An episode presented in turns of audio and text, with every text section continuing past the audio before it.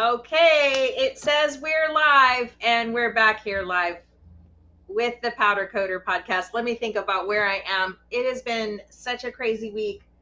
I really have to kind of check myself and see where am I and what am I doing and what am I thinking. But today I'm really excited because I've been talking to Justin Marshall for a long time and uh, I decided he had an interesting post on Facebook the other day, and I'm like, you know what? We haven't talked about this yet. And I like these lives because we're just shooting the breeze. Today it's Texas tea with Justin Marshall. I don't know what Texas tea is. I just thought of, that sounded funny or, or interesting or whatever. so, so Texas tea is actually a, a alcoholic beverage. Uh, oh, is it? Oh, okay. Yeah. Well, perfect and, uh, timing. Yeah, perfect timing. right at the end of the day for me. It's kind of middle of the day for you, huh? Yeah, it's two o'clock. Um, but it's early. It's good enough. Yeah, yeah good enough. It's good I'll, enough. I'll say anytime afternoon, then you're good. it's good enough because Ross is on a plane to Las Vegas. Oh. So I can, yeah, he had a um, kind of an interesting uh, job, believe mm-hmm. it or not, uh, that he'll be powder coating in Las Vegas. So I can't tell you much more than that, but um, I'm really looking forward to the outcome, and we hope that we sent enough powder and got him yeah. on the plane. And I'm yeah. interested to see the outcome of all that. That's pretty cool. Yeah, it's a. It sounds like it's gonna. I mean, just the concept alone seemed really interesting, mm-hmm. um, and so I'm really excited to kind of see what uh, what the outcome will be. He's just literally flying in Friday, Saturday, Sunday, and he leaves Monday, comes home. So. Wow, hey, that's a cool gig to get on, though. Yeah. so who do we have here? We got Shane Blackburn and Polly Singh. Hello, welcome to the podcast. what's up, Shane? Shane's a good customer of mine. Oh, um, awesome. I don't recognize the other name, but they might be a customer of mine or a customer of yours. I'm not sure, but yeah, I don't, I don't know, know, how to see that. How do I see who's on? Oh, that's on Facebook though, huh? Yeah, you can. Can you see? Uh, I think you can see um, what I see, right? Do you see the uh, comments? I got to get on Facebook. I'm not even on Facebook. I, I, just got my, you know, I was struggling getting the Chrome worked so we can, me and you can see each other face to face. Um, yeah, I guess you have to. I don't know. I, I suppose you have to have Chrome. Let's see. Uh, Here we go. No, there it is. There's. Uh, oh, there's Paul Peters. Hi, Paul. And is Del uh, Delbert Richardson? Is that somebody you know? Yep, yep. That's actually my uncle and another good uh, customer of mine. I do. Oh, hi, uncle nice to meet you guys. Yeah. So we're here today because um, you made this post on Facebook the other day. I probably should bring it up, but um, it was just pictures uh, that you um, had. I don't know. Mm-hmm. Let me see if I can bring it up and show everybody. But it was just a, a post on cl- job sh- job shop cleanup, right? So why don't you? Um, I'm going to try to start bringing up this. Uh, page or this post that you made, if I can find it, and um, see if, you know, just kind of start talk, talking about how often do you clean your shop? I mean, it's something that just drives me nuts because I, uh, I always want to want it cleaner than it is.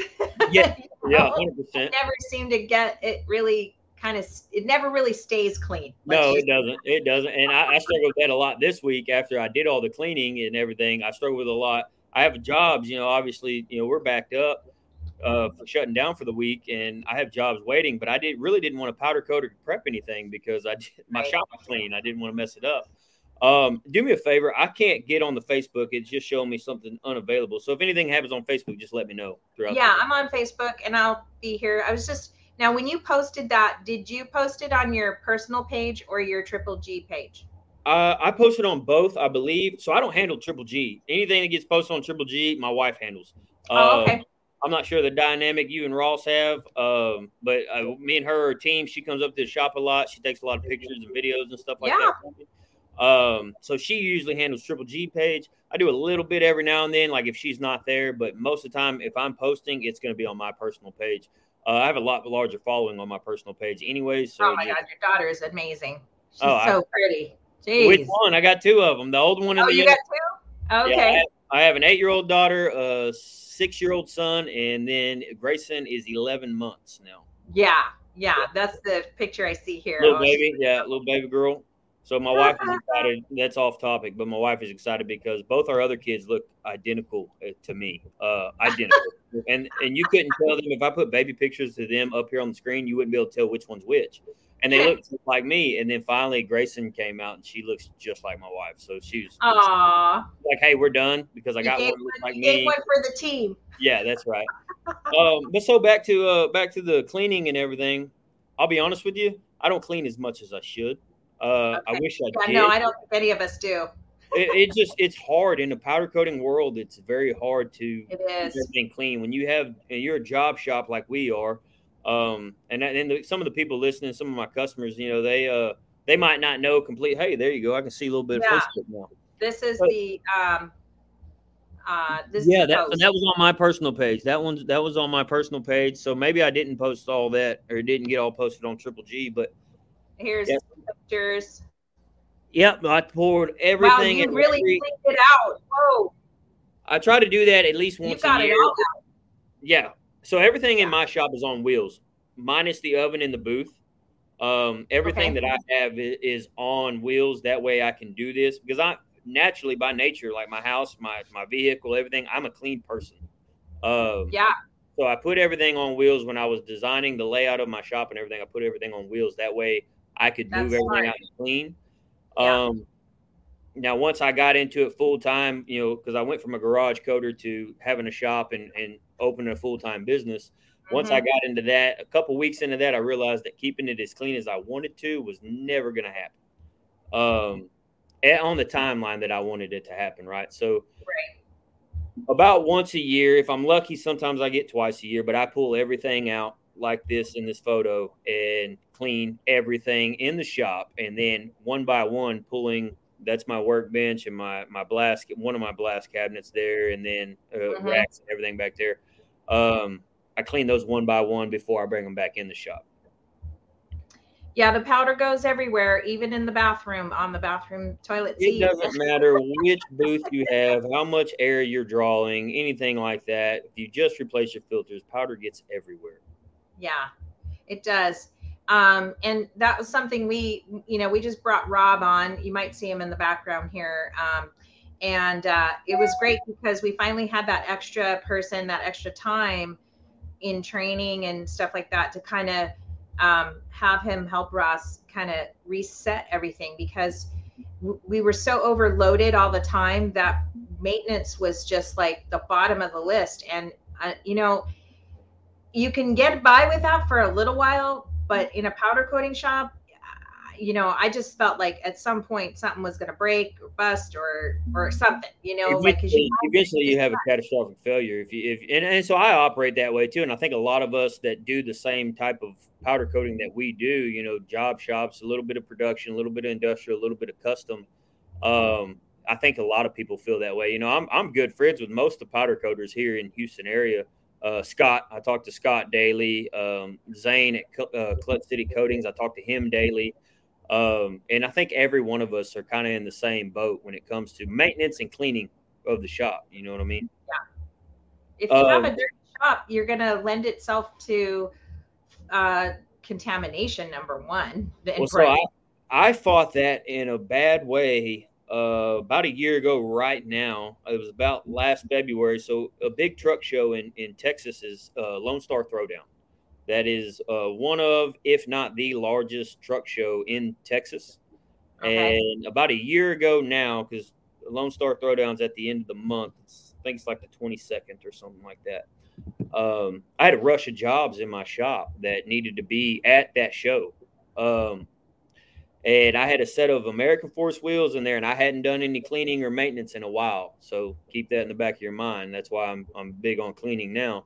And I did these wheels, and they were two tone, so they wanted to keep a brush finish and then you know gloss black center, and uh, there was a bunch of stuff that went into it. And I think I had about probably six to eight hours in each one of these wheels, and got them all done, got them perfect, ready to put in the oven. Put in the oven, everything was great. Came out, everything looked great. My lines were clean, good crisp lines, but the the wheels had trash in them.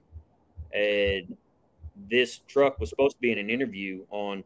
This was like a Friday, and they were supposed to be in an interview on Tuesday. Uh, with American Force in American Force's booth at the truck show. No pressure. Needless to say, we didn't make it. And it, put, oh, it put a bad name on me. And uh, I had several other coaters. I reached out to several other coaters in the area to see if they could help me out. Um, and, and somebody got it. Uh, Joe Wall, I think, actually ended up finishing them up and getting them to the show, but they missed the interview. Um, and I, I, don't exactly remember exactly who. I'm pretty sure Joe is the one that finished them up. But contamination, that was how it happened. And so since then, obviously, right then, I shut my entire shop down and sourced all the contamination, cleaned everything from the ground up, and was like, okay, I got to get better at cleaning my shop on a more regular basis at this point yeah. instead of you know getting a catastrophic failure right at the last minute. Well, I think that's kind of an ironic story because you you you know a powder coater would normally um, go into it thinking that the tape off or the having clean lines and and you know having sharp mm-hmm. edges and stuff was your worry right mm-hmm. you know yeah but it wasn't the no. other I was I was fine with that, and I was com- I was confident when I put them in the oven. And when I remember, I remember the feeling right now uh, of when I uh, pulled them out and saw I, they weren't even completely out of the oven. I hadn't put a flashlight on it or anything, and I, I could just see it. You could already see without the flashlight. Yeah, yeah. and I was like, "Oh so man!" Was it just dust particles? What what was, was the debris? Okay. It, it, was it was a little bit of dust, and there it looked like there was some oil contamination in there too. Come to, there's a lot that goes into that, but come to find out, I'd found out that somebody had sprayed a bunch of WD forty uh, right by my oven intake, which powder coat or painting, it doesn't matter. WD 40 or anything silicone is a, is a bad thing, but it wasn't just oil. So I had the oil and it was pollen and all kinds of contamination. It was just dust in general. Probably other colors were in there. You know, I had to strip them and start all over, and I didn't have the time to do it. And it was a bad deal. So I learned right then, like, hey, we're going to have to get a better cleaning and maintenance schedule around here. Right. Um, so I do so my what, best. What I mean, I got two questions for you. One yeah. is, uh, do you clean your oven, and how do you, if you do, how? Because I know some guys really struggle with rust and other kind of contamination going mm-hmm. on in their oven. We mm-hmm. don't seem to have too much. I don't see a lot of that happening here at our shop. Um, of course, our oven is way in the back, uh, mm-hmm. you know, far from the door. And normally, you know, we have a nice breeze coming through, but it's not like we're not in a dusty, dirty area to begin with. It's all concrete and stuff. So, like, I would say it's minimal. Mm-hmm.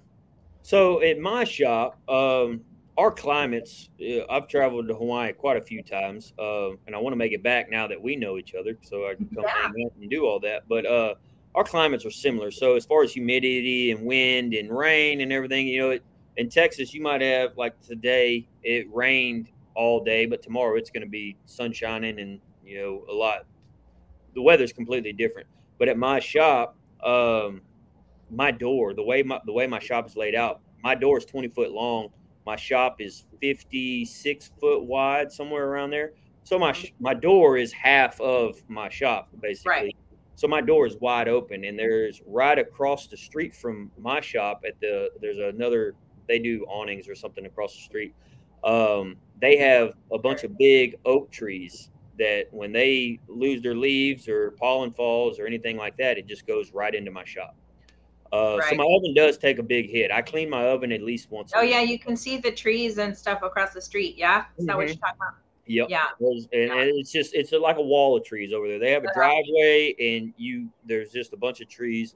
Um, but everything, basically, the way the wind blows off the Gulf and the way my shop is set set up, it blows right in my door. Um, so we clean my oven about once a week, and okay. that might be just a quick blowdown. It just depends on what's going on, whether it's a blowdown or a sweep up. You know, I try to sweep up every couple days, but a, a hardcore cleaning, wiping the walls, we do that about once a week, if not every other week. And okay, so what kind of oven is it? How big is it? And what? How are you cleaning it? So my oven is a 20 foot by 8 foot by 8 foot uh, Reliant oven. Okay. Uh, bought it as a package deal from Powder X. Mm-hmm. Uh, I know Joey watches this, so hey Joey. Oh, he does. Oh, hi Joey. Happy uh, birthday! Happy often, birthday. I know, I know he, he, stays in touch with it. Um, but yeah, it's one. Of, I bought it from Joey when him and Reliant were paired together. I don't, I don't know if they are still or not.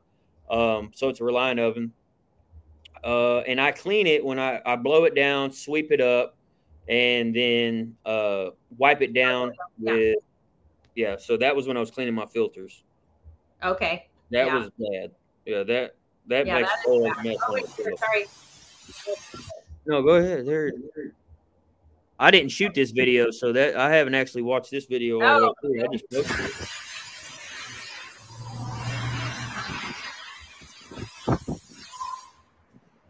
I like that. I like that she's filming it because, oh shucks, there went the. Yeah, so that's a lot of stuff to cram in that Yeah. when you come around She there. cut it off right when she was getting to the. Um, Yeah, uh, so my wife Courtney, she didn't actually shoot that. She wasn't there that day. She Oh. um that was there's so there's a fabrication shop right beside me, and I post a lot of the gates and stuff that I do for them. uh, Um, that was the actual owner of the, the fabrication shop, Trevor. Okay. He shot that video and, and sent it to me, and I never watched it. I just posted it because it just got cut off right when he was turning and looking at the. Uh, looking inside the shop. Yeah. Yeah. So so I I wipe my oven down uh, at least once a week, and when I do, or, or every I would say every other week, consistently every other week. Uh, Mhm. Most of the time, it's a blow down, sweep up kind of thing. Uh, but when I do wipe it down, I use a mixture of water and Fabuloso, and that's it. It So the bucket. describe that product. What is that? I've never heard of it. What is it? So Fabuloso is big down here in the south. Um, it really doesn't have. I'd have to pull out a bottle, and I don't even. There's Maybe there's we can Google it. Yeah, Let's can Google it. Google it. talking. It doesn't I'll really have a Google it. whole lot of cleaning properties, but it smells good. Uh, and it gives me here's a here. Hang on, I got a bottle right here. My wife just brought it. Hang on one second. Let's see. Let's see what ingredients it has in it. Looks well. It's got the consistency of like a, like a. It's just a mild detergent. It's not as strong as Dawn. Um, Oh, okay. let's see, but it gives a good scent. I have a lot of that around the shop. I don't see any ingredients on here. But it doesn't have a whole lot of cleaning agents though. I don't want to put like so that that's what I was getting at. I don't want to put a whole lot of I don't want to go in there with like simple green or a, a, a real aggressive detergent because I don't want my oven to start rusting and things And like you don't need a lot of residue either. And I don't need a lot of residue. I just need something to knock off the, the ex- excess. Put it up again. Put put it up again so everybody can see. Fabuloso. Fabuloso. And again, you know, uh, You people that water? know better than I do. Yeah, concentrate it with water. Okay. And uh, I probably do, I don't know, th- three or four parts that, and uh, the rest water in a five gallon bucket. So Okay. and just dip a, a rag down in there multiple times. Probably not the best way to do it, but it, it does what I need to do. It knocks off any heavy stuff off the top of the off the walls of the oven, and it, it cleans it up. And then after I get done doing that, you know that takes a while. Obviously, with a twenty foot oven, you know, Yeah. and I'm, I'm physically touching every surface of it. Then I crank it up to 500 degrees and let it run for two hours or so, and that bakes anything that this might leave behind. It bakes Right. all that off, um, and it's worked well for me. I've done that for years. I mean, even back when we were still in the garage, I used this on my smaller ovens um, to help clean it up. But you don't have any problems with rust like some other people do. No, I have I have zero problems with rust. I have I um, I would say in the in the seams of where the panels of my oven meet, there's a little bit of buildup of something. I wouldn't necessarily call it rust though. It's Right. I think it's just buildup of excess powder floating around. Right. Really. Could be. Um, now some of the screws they might have a little bit of rust, but no, overall, I mean, I feel like if I took disassembled my oven right now and pressure washed it, you would never know that it was it's used. It stays relatively clean. I'll shoot a video of that in the next couple of days and show what it looks like right now. You know, I cleaned it last week, but uh, it's, it still looks the same right now. yeah, because if you think about it, I mean, all of our equipment costs so much money. Mhm. Um, you know, you have to maintain it. And even these larger job shops, like, you know, the line coaters, uh, when I interviewed um, Richard Ludwig of, um, I say ICE, I can never remember the, it's like industrial coating equipment. That's it. ICE. All right, and um, that was that was I love that guy. He was so knowledgeable. If you guys want to see a good industry 40 year veteran come on the show, that is the man right there. Um, he you know was saying that these line coaters and these you know just industrial coaters or any custom coater shops too you know they just work that equipment to the very tippy end right mm-hmm. you know mm-hmm. before they have to go and buy you know because you know you're buying reliant or any other brand uh, it's expensive it's very uh, expensive uh, yeah you know uh, and so you have to kind of just really take good care of your stuff so that you can just keep it going till you don't till you either need to upgrade or you know because you're expanding or you mm-hmm. need to just extend the life of it because it it give brings you more return. Yeah 100% yeah i mean uh, if my oven was to not work tomorrow let's say i went into the shop tomorrow and it was just the walls were caked. I see some videos on some of those powder coating groups and it, they're spraying in their ovens because they do a lot of stuff oh no that that drives me wild because I'm sitting there thinking like, man, if if my oven went down tomorrow, I could go buy another one, right? Like with credit or whatever the case may right. be. But uh, we're talking money weeks, coming in. We're right? talking weeks before that. Uh, right now, I think uh, last time I talked to Joey, they're 24 months out on a build right now. Uh huh. And oh, yeah. So, I mean, if I've ruined my oven tomorrow because I wasn't keeping up with it, uh, then I'm 24 months out of business, and then I won't be powder coating in two years. You know, just it is what it is. Um, so I think the maintenance, overall maintenance of it, is very important. Like it's a large investment, and you don't want to ruin that. It's true, and you know what? Uh, again, with the ice um, interview with um, uh, with Richard, um, was there is no used market. I mean, where he's at, because he's building ovens, right? He's mm-hmm. building long. Mm-hmm. He's building ovens he's basically yeah like a year out he's months out you know like kind of like where reliant is too they're all months away you know it's getting better from the covid you know like mm-hmm. yeah i mean raw materials um is just a, a, hard thing to come by right now and, and the price of just a roll of steel right now or or aluminum or anything is just outrageous so it's right. It takes a while to eh, to get all that in so you know, I, I came from the oil and gas industry, and I, I worked I worked there for 12 years and did this kind of in my garage and started all that. And you know, they did that. We run things out there until failure, and then once it failed, then you have a standby, and then right. you the standby, and the other one goes just work. Well, I don't have that option. First of all, even if I did have a second oven sitting right there beside it, or or in storage or something, we're talking tear down, reassemble, start. I mean, we're talking weeks, and I, I just don't have the time for that. And nobody does. I mean, I couldn't sustain it. We might we do good with with everything that we have going on, but if I had to shut down for 10, 12 weeks to swap them out, that would it would never work. So I think that keeping it clean and doing the maintenance, keeping all your bearings greased and everything like that, you know, that's a big deal. Yeah. You know, uh, well, we've got two ovens. You know, we've got a small one that we use for small parts, and then we have but you know they're so wildly sized different you know that we have no medium right mm-hmm. you know eventually what we'd like to do is have a third oven that is a medium size oven so you know we can kind of help like those in between jobs in that between don't fit yeah. yeah but um you know if it's not going to matter if one or the other go i mean i guess if the small one went we could still use the the, the big, big one, one but then we lose profitability there, you know, our margins kind of shrink because of the cost involved in heating that thing up. But um, you know, if if the big one goes, then I mean, we can only do small jobs. Then it's like, exactly. So and see, I'm in the same boat. I only have my big oven. I don't have a small oven uh, anymore. I had a smaller one back when we were in the garage, and uh, we had a big hurricane and, and flood come through here, and we we had a significant damage to our house. So I lost my small oven at that point. Um, and, and so I don't have that. I would love, I'm jealous of all these guys that have a smaller oven or even like y'all, y'all have a big one and a, and a large one because I have to heat mine up. It doesn't matter if it's, so that's why we have a shop minimum because yeah. I have to heat that up, whether it's one, let's just say a, a valve cover that could go in a smaller oven. Um, I, I don't have that option. You know, if I got a valve cover that's going illusion purple, let's say, and then a rack of gloss black, I have to do those one at a time, and they have to go in the big oven.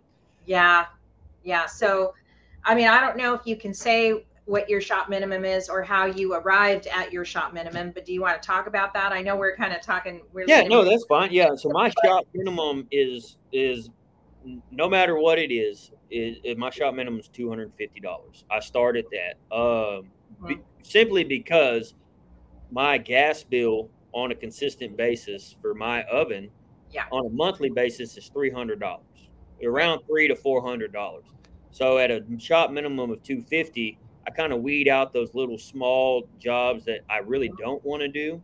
Yeah. Um, because I, I, I mean, let's be honest, with gun cleaning and, and booth cleaning and oven cleaning, I don't want to mess with something. Don't get me wrong, it got me where I am, right? But I don't want to mess with uh, just one part. I'd rather you bring me multiple parts. It's easier on you. It's easier on me. Um, so my shop minimum is two hundred fifty dollars, and my, my wife gets on me all the time. She says we need to raise that up. But I also I, I, like to remember where I came from. You know, I started in the garage doing nothing, so you know right. I feel like two hundred fifty is high, but at the same time I recognize the market that we're in nowadays, and I, I agree with her. It is probably kind of low, but I look yeah. at it on a monthly basis. My gas bill is usually about three hundred bucks. Um, well, maybe that's where you go with your minimum then. Yeah, maybe so. Maybe so. I look at it that way as if okay, Justin. I can raise it up, and then uh, you know, it's very rare that we have to charge some. I got one person that comes in a lot, and he, is, I don't remember his name. Um, he don't follow me on face. I think his name is Alex. He brings me one or two parts every five six weeks and I'm not sure what he's doing if he's telling people he's coating them or whatever. And every time I charge him that shop minimum, when really in reality they should be about fifty bucks to do them, right? But right. I have to charge that shot minimum, and every time I feel terrible doing it. I'm like, hey, dude, I'm, why don't you just save all this up? Because I know you're going to be back here in a, in a couple weeks. We can do all this, and you're you're saving so much money. He's like, oh no, it's not. I'm not worried about it. Oh, okay, we'll do it. Well, he's got an angle there, maybe. I don't know. I don't know if he's telling people me and Zane were actually having this conversation the other day. There's a, quite a few people in Houston area that will say they're coating, but they're taking it somewhere else. And so that's kind of what I think is what he's doing. Uh, but I'm not sure. But hey, he pays me my shop minimum, and, and we knock it out. So it is what right. it is. It'd be interesting to see if you did charge, and when what you know. I mean, if you've got an established, I guess my point is, is if you've got an established if you've established yourself, right? Mm-hmm. And, and, you're starting to narrow, if you're at this point where you're starting to kind of narrow and weed out the bullshit, mm-hmm. okay, don't be afraid to push back, right? To push it, yeah, right? Um, right. Uh, don't be afraid because uh, it you're kind of just testing it. Really, you're testing the market or you're testing your marketplace. And if you're not testing your marketplace, you could be losing out on you know uh, a few extra dollars every month, you know. Um, I, you know, when all of this talk of, um, you know, the supply chain and and then you know remember when the uh, powder suppliers were just starting to kind of throw out their well we got to charge you you know an extra 40 cents per pound for this yeah. and that or whatever you know, i just was like 65 that's my number you know i posted it on my instagram it's like 65 for the second coat which is the primer coat and mm-hmm. 65 a pound for powder i'm sorry yep. It's just an easy number for me to remember it's not your it's not you it's me yeah. well, hey we we all have that right so uh, you just brought up something I'm, I'm curious about, just uh, with y'all's climate and everything. So, do y'all primer a lot of stuff? Y'all primer everything?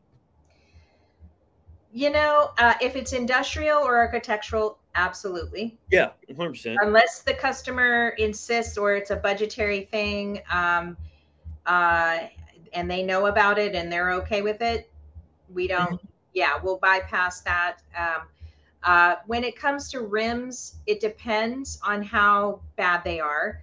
Most we do not. It's just, we're just doing right, we're just coating the color.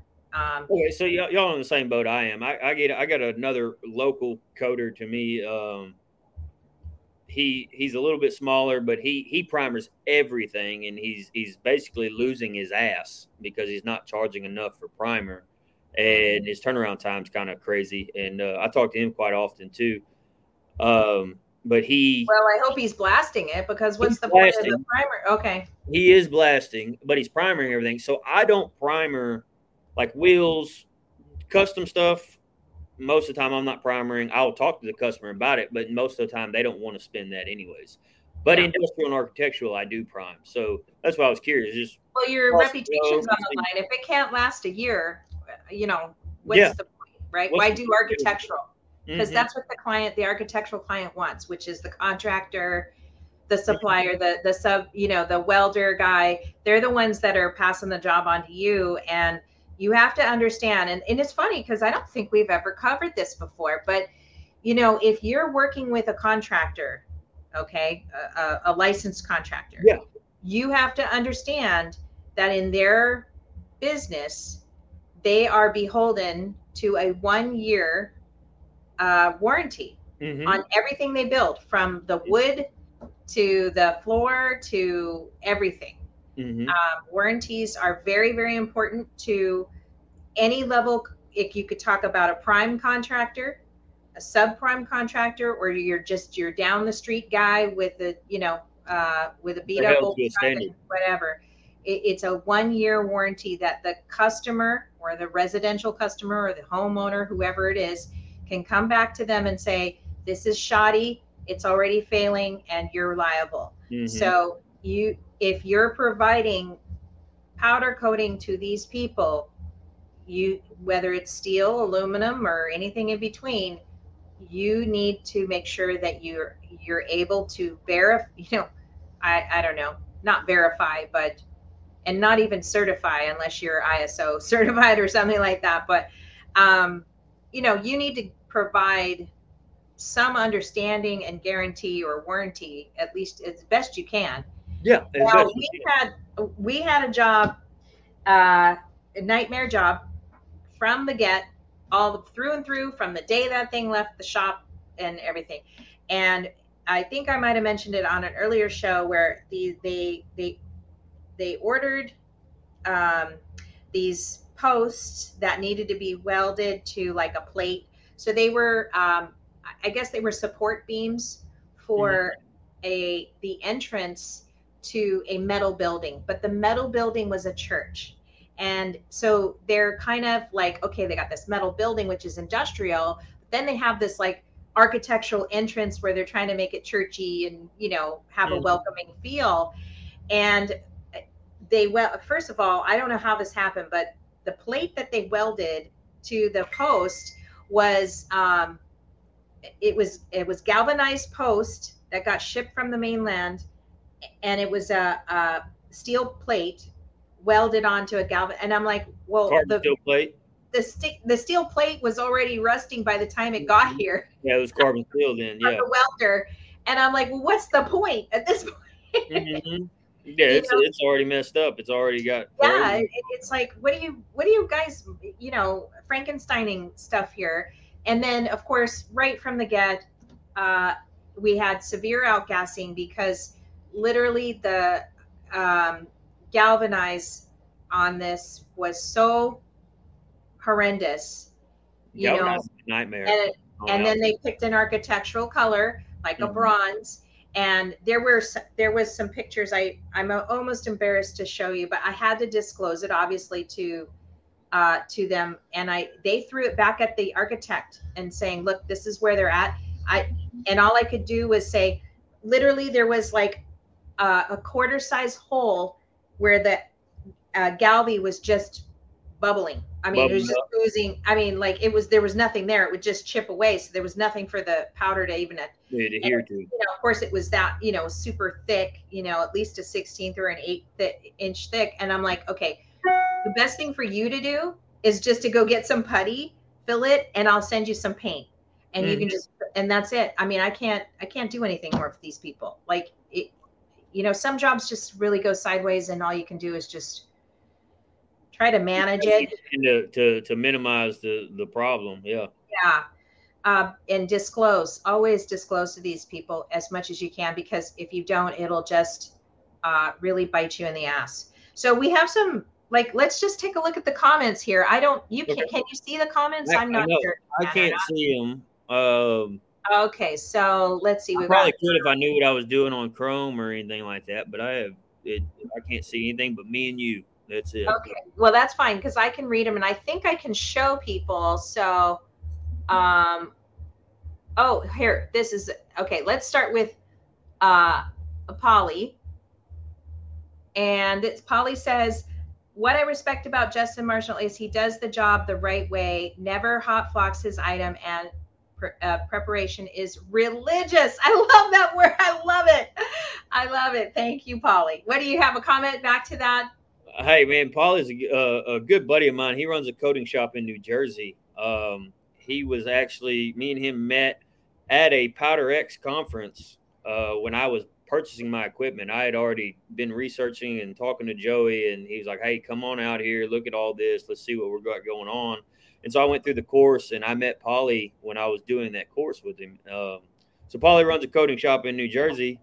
Uh, like I said, a good buddy of mine, but we talk all the time. Uh, he helped me with a lot of stuff early on, and I help him with a lot of stuff now. Uh, Uh-huh. Hey, I appreciate that, bud. Like the, the preparation is key, uh, and I don't think it's talked about enough in in powder coating. Anyways, you know, a lot of people think you just hang it and spray it and pray, but you know, you're not prepped right. It goes back to just what you were saying, Kim. Is is that like that galvanized? That it's all about prep. It doesn't matter what you do. Once you put it in the oven, that's the last stage, and you know if it's not prepped right, then who knows what's coming out on the other end. So yeah, I, I take preparation to a maximum in my shop, and I've had. I don't know if you saw it. I made a big post a couple of days ago about wanting to hire somebody full time. I've had people in there part time and full time that I, I can't. I just can't keep them around because they don't understand the preparation side of it. They're like, "Oh, I could skip this, I could skip that," and then when it gets into my booth, I know if something was skipped, right? And so yeah, I- it's my name on it. It's it's Triple G's name on it when it leaves my shop, and I and I've prided myself on that ever since we were still in the garage. It was, hey, we're gonna prep this right, no matter how long it takes. If we're losing money on it or not, back in the old days, uh, we're gonna prep it right. It doesn't matter. And I've had plenty of jobs that I've had to restart over because it wasn't prepped right. yeah. Hell, I got a set in the I got a set of old school steel wheels in the shop right now. I made a post about it earlier today. I was beating on it with a wrench just to do a durability test. right. Um, I prep I physically prepped those myself. Nobody else did that. I did all that myself, outgassed them, blasted them two or three times. Uh, and they still outgassed on me around the seam. So I'm Wow. redoing them. Uh, and the customer probably would have never noticed, but I'm just not going to let that leave my shop. So prep is, I can't stress that enough. You know, these fly by night guys, not, I wouldn't say fly by night guys, because there's a couple big names that are doing the YouTubes and doing all that, but they're leaving steps out. And then these guys buy an Eastwood gun and they go try to spray something and then wonder why it turns out like shit. Well, there's there's a lot of prep knowledge that goes on Right. pulling the trigger. That's the easiest part. Yeah. I mean, I, I've noticed there's a lot of new guys now, um, for sure, uh, getting into the groups and stuff. So let's see how this next group does. We'll see. We got. Oh, go ahead and talk. I'm gonna bring. up I'm gonna look through the comments in here. Say so. Say what you want to say, and then we'll so back back to that. I mean, we've me and you've had that same conversation about you know a class or something, and I by no means think that I am to a level of professionalism that I could teach a class, and that's why I haven't done it. But I feel like the knowledge that's being put out there on YouTube, if you do a quick YouTube search of powder coating, some of the things, not all of them, not all of them, don't don't get me wrong there, but some of the things that people are seeing across all the internet, it just crap. And then you know people buy these uh, cheap guns or cheap setups, and then they can't get any results. And then next thing you know, me and Zane, uh, Clutch City Coatings, like I was talking about, me and him talk all the time, and, and Scott too. Scott commented on. I got a set of wheels in there too that were hot flocked from the factory. It's a whole set of big deal. I was talking to Scott about it and Zane. But these guys get those cheap guns like that and offer the information. Oh, I watched a YouTube video on how to do this, and then they spray them, and you know they they make a little bit of change off of it, and then they go on about their day.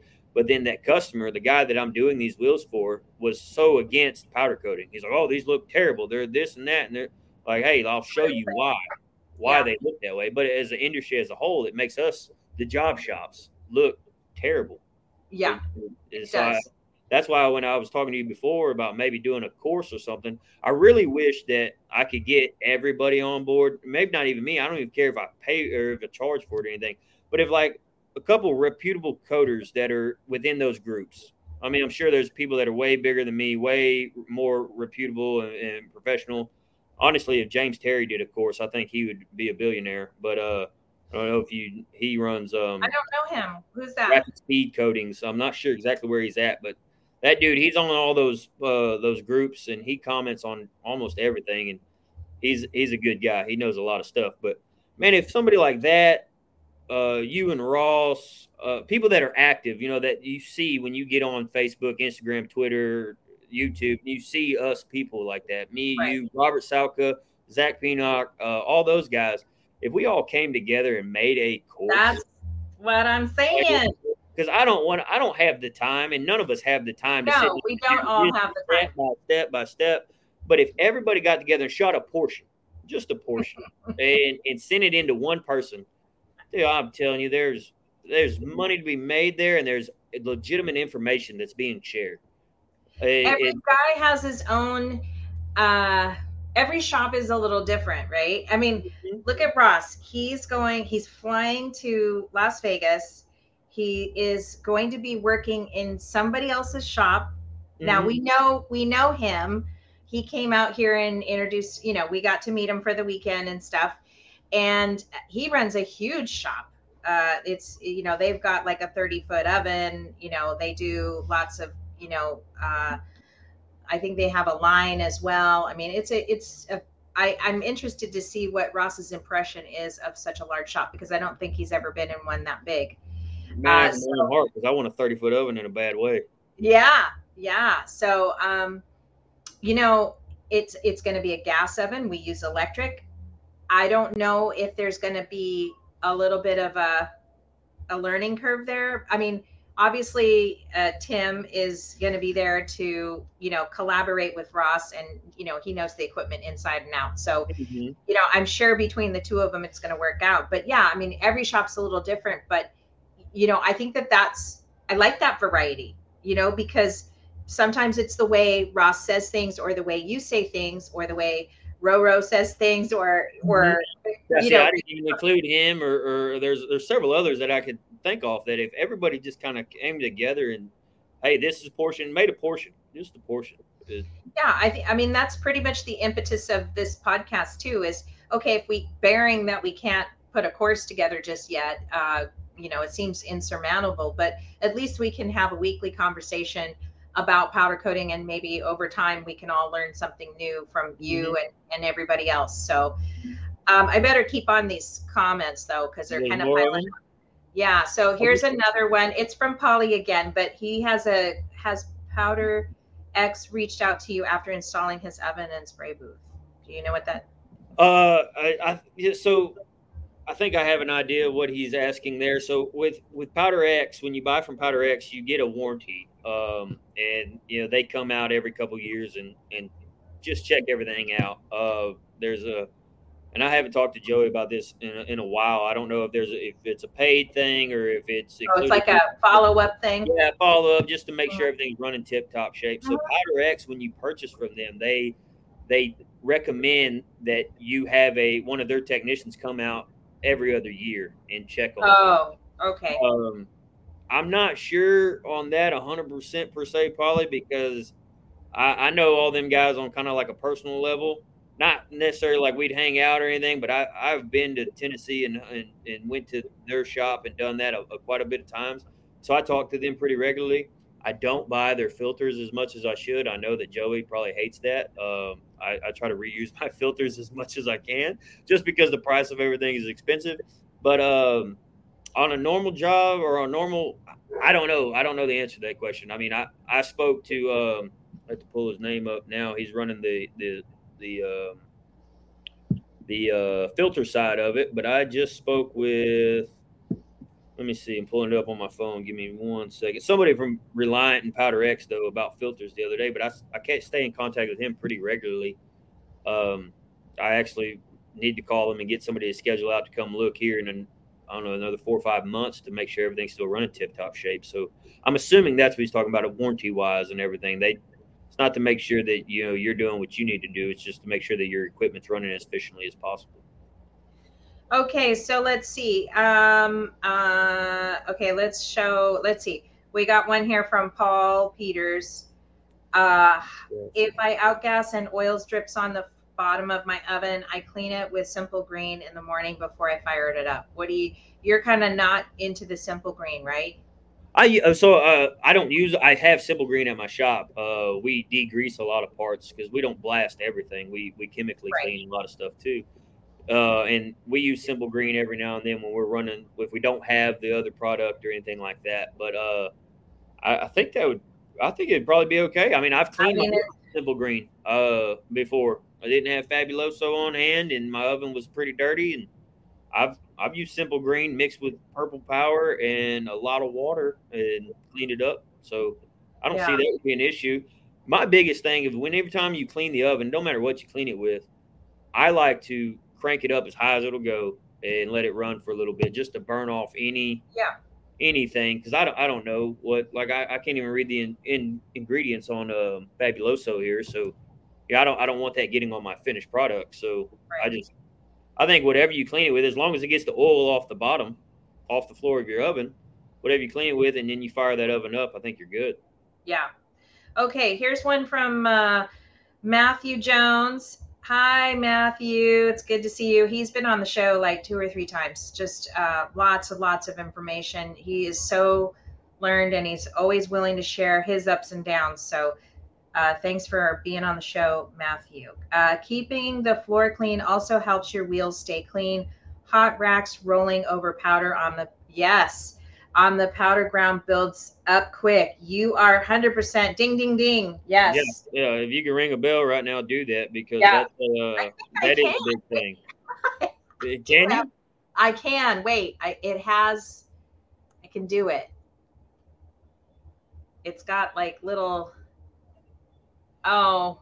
So Matt Jones, I don't know you personally. I don't know of uh, where you're at or anything, but that, uh, that is a 100% um, I've had people actually come into my shop and ask why I don't spray hot. Customers, they're like, "Oh, I've seen this powder coated, that powder coated. It's always sprayed hot."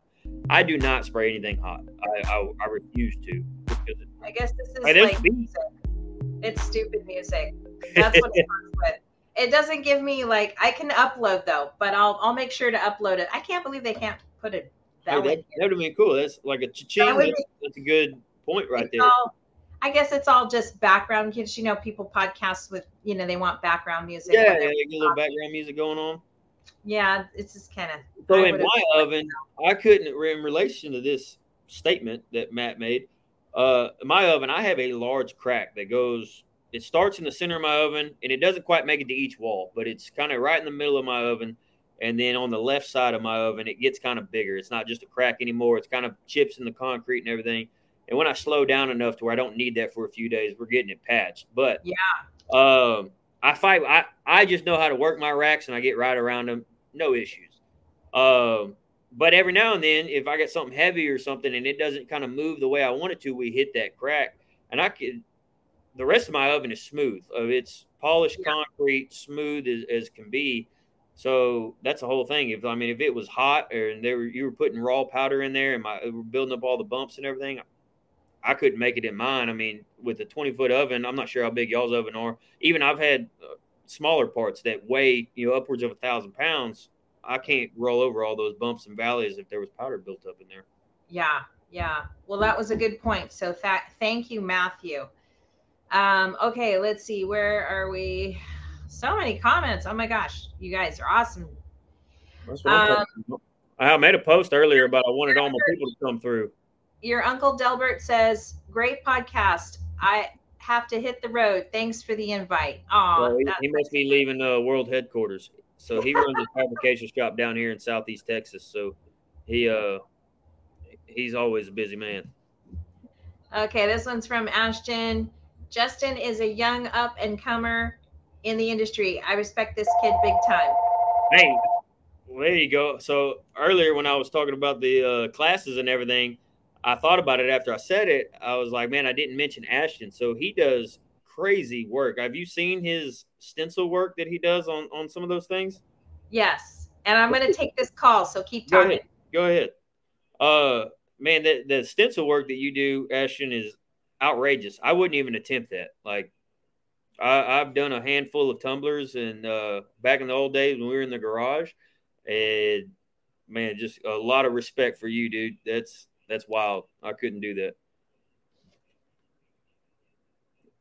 I can't see the comments. She can, so I'm I'm trying to pull it up on Facebook so I can see what's going on. Hi, sorry about that. What was No, I caught up? No, I was just telling Ashton how the the stencil work that he does is outrageous. I mean, I wouldn't even attempt that. I don't. I'm not sure how long he's been in business, uh, or how long he's been powder coating or not. I've been doing this for ten years now. Started in the garage and all this, and I still won't mess with any of those stencils or vinyl pools like that. That's just not a. That's that's that's not a thing that I would try. Like I said, I've tried a couple tumblers and they turned out like crap, and I'm like, all right, no, It's easier said than done. yeah, it, it for sure I is. Ashton, if you want to join us, um, if you have time, it's the same link I sent you last time. And if you don't have it, let me know. Um, okay, let's continue on. Here we go. Uh, Shane Blackburn says Eastwood. Ha ha ha. Oh wait, here we go. yeah, Eastwood. Yeah. Uh, so e- have you ever It's been? Eastwood? Everybody start. You can't bash Eastwood because No. everybody starts there. We all do. We know it, right? You like know- the Harbor Freight. Uh, and I'm not bashing on Harbor Freight because I use a lot of Harbor Freight around my shop too. Uh, but the and you're right. Everybody starts somewhere. I started with an Eastwood dual voltage, so I, I can't complain. We did a lot of things with an Eastwood dual voltage and a household oven, so I can't complain about that. It just I couldn't imagine doing some of the stuff we do now uh, at Triple G with an Eastwood. I'd like to try it though. I might need to order one and you know see what it's all about. we started with one. It was $180 for the Yeah. kit back then. Mhm. it's not that now. I- what is it now? A couple I, hundred. know. I think the kit is like two something, three something. I mean, it's Yeah. like a thousand now. I don't know. You get extra, you know, they keep building. Yeah, it was. Right. It was like 160, 180, somewhere around there when I bought it, and uh, I I didn't even. I just needed to do one a tie rod in for one of my old trucks, and that's the whole reason I started on that. And I used that Eastwood gun, and then it sat in the box for a while, and then I did a couple tumblers, and not pulling stencils though, just doing you know a couple Yeti cups, and then here we are. Yep. Um, yeah, hold on a second. I want to, okay.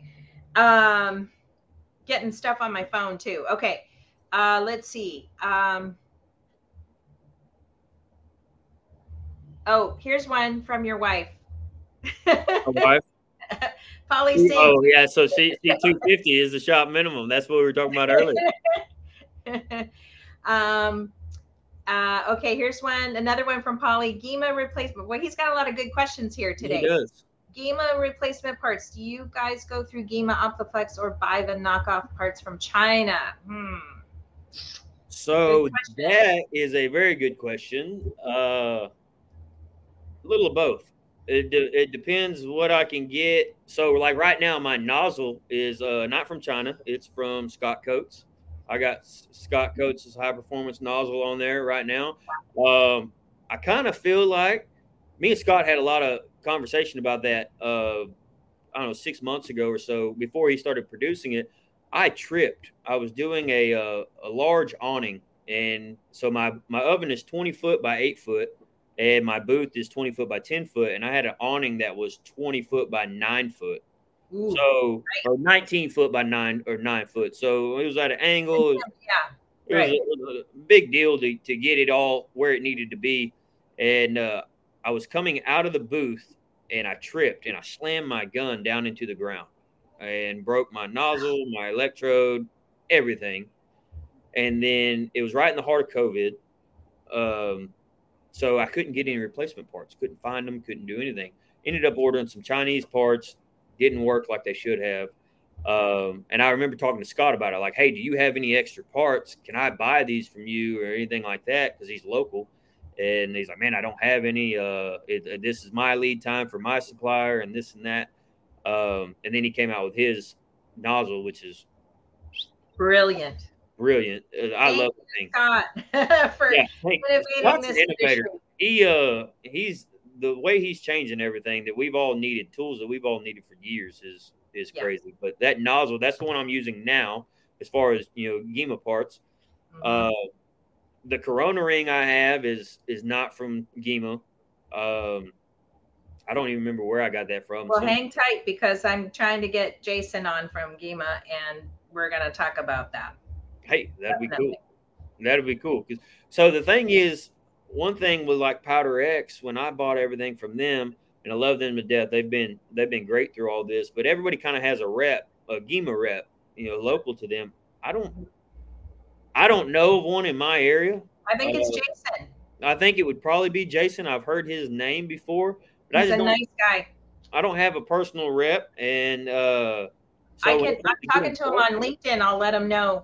Yeah, let him know. Reach out because when it yeah. comes to parts, it's uh it's a hard deal. So luckily for me, when I smashed my gun, I have an older um, Gema gun, yeah. uses the same exact electrode and tips and nozzles and everything. So I was able to replace those and then order some more from wherever I ordered them from while, the, while I was waiting on them to come in. Um, and then I ended up getting on. You probably know the website. Uh, it was it's I found it on one of the Facebook groups. I was typing in Gema parts, and one of the somebody tagged original OEM Gema parts on one of these websites, and I ordered what I needed from them. Okay. So yes, I have OEM, but yes, I've used the Chinese stuff, and then I've also used Scott Coates' stuff. And if he keeps producing like he's producing, then we're going to keep using them. Okay, here we go. Ashton, I, I offer. Oh, so Ashton, I forgot. That's right. He did talk about that. I offer a consulting program um, uh, at a quarter of the price than PCI or any rep that will offer. Uh, yeah, I mean, you hey, know, I was thinking about that the other day. I was watching one of his videos, uh, one of his reels of him pulling all those, and I was like, man, I, I would, I'm gonna do that, Ashton. He so, his own course, you know. Yeah, well, he's got his consulting program going on there, and I, I'm gonna do that. Not because I'm gonna mass produce those boxes and stuff like he does. That that I have no interest in doing any of that. Yeah, but you know, I mean, and stuff would be cool. You know, if if people are coming to you left and right and it's not that you don't want to help the next guy but you know if it's starting to consume you know i think that that's where uh roro is at you know people he's so consumed by people talking to him and asking him how to do this how to do that.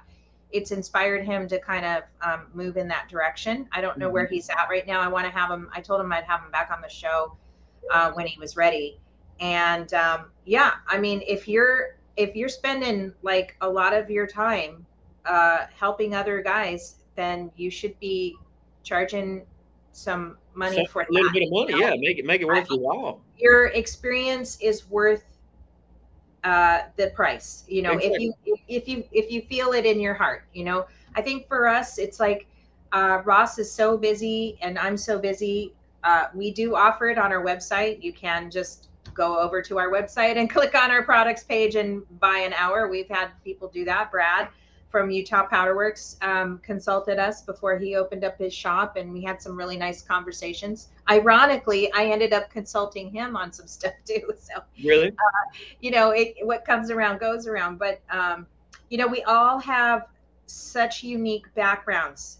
Mm-hmm. Um, you know, I, I mean, every time I interview a custom coater, such as yourself, like you've been in the oil industry and stuff like that, there's this level of um, background that you have that you're bringing to your powder coating game that is unique to you and your mm-hmm. story right? So all i'm saying is is you know don't be braggadocious if you if you haven't been in the game for longer than five years or more don't don't go say i'm going to be the next consultant okay? That's not what i'm saying. I'm saying if you have an established company and you are you know people are reaching out to you and it's becoming time consuming maybe you should consider doing what Ashton's doing or something like that, you know? Um, okay, so let's see. okay, here's okay. I'm just saying this one to Jim Kunkel. Thank you, Jim, for coming on this, you know, and saying something awesome conversation. I just want to let you know that um, Jim Kunkel works for uh, Axel Nobel. Hey, uh, reach out to me, Jim. I need a Akzo rep. Uh, my wife has been working on that actually last couple of weeks. So yeah, well, he's cool. on he's on LinkedIn. Um, he's kind of more in um, product development and uh, marketing for. Mm-hmm. Uh, so what J- Jim does is he runs a podcast called Coatings Talk, which I was I just learned about uh, uh, recently and um, got to talking with Jim, and he actually interviewed me on the podcast on his podcast. I'm gonna meet with him next month or this month, later this month, and we're gonna have him come on our show, and then it'll be probably March till we uh, put that episode out. Uh, Jim is awesome. He talks not just powder coat, you know, he can talk all coatings. So uh, they he they go long and deep with different kinds of coatings, um, and he is very well knowledged in a lot of that stuff. So uh, great guy to know. And thank you very much for having me on his show. I look forward to seeing what the podcast turns out to be. Um, and uh, yeah, it was, uh, I think uh, it was refreshing to see another industry podcast. And it's very different to be on the other side of the interview, right? Because I'm always the guy asking the questions or whatever. And then somebody's yeah, asking the questions to me. So, I'm interested in that that podcast. I'm gonna tune into that and take a look at it because you uh, yeah, when it's out, I'll I'll share it with everybody and um, stuff. I I don't know when it's being. He just said sometime in February, so at some point, yeah. Um. Okay, let's see. We got um. Okay, Kavika Brash wants to know. Best gun Best and why? And why? So I'm partial. Um, I've only ever used an Eastwood, a Harbor Freight, and a Gema. So I'm very partial to Gema. I have uh, been at another shop and sprayed a Wagner for very minimal, you know, just uh-huh. a quick pass, and I didn't have any complaints. Uh, but from I, there's no way. I mean, you know, um, there's no way to tell unless you spent some time and some hours behind the gun for me, it's Gema, uh, just because that's what I know and, and, and use every single day. And I've, I've used it every single day for the last five years. And so that's, that's what I know and love. Yeah. Not you to take away. I want to try one of those, uh, I don't even know how to pronounce it. Sames Kremlin or Sames Kremlin or something.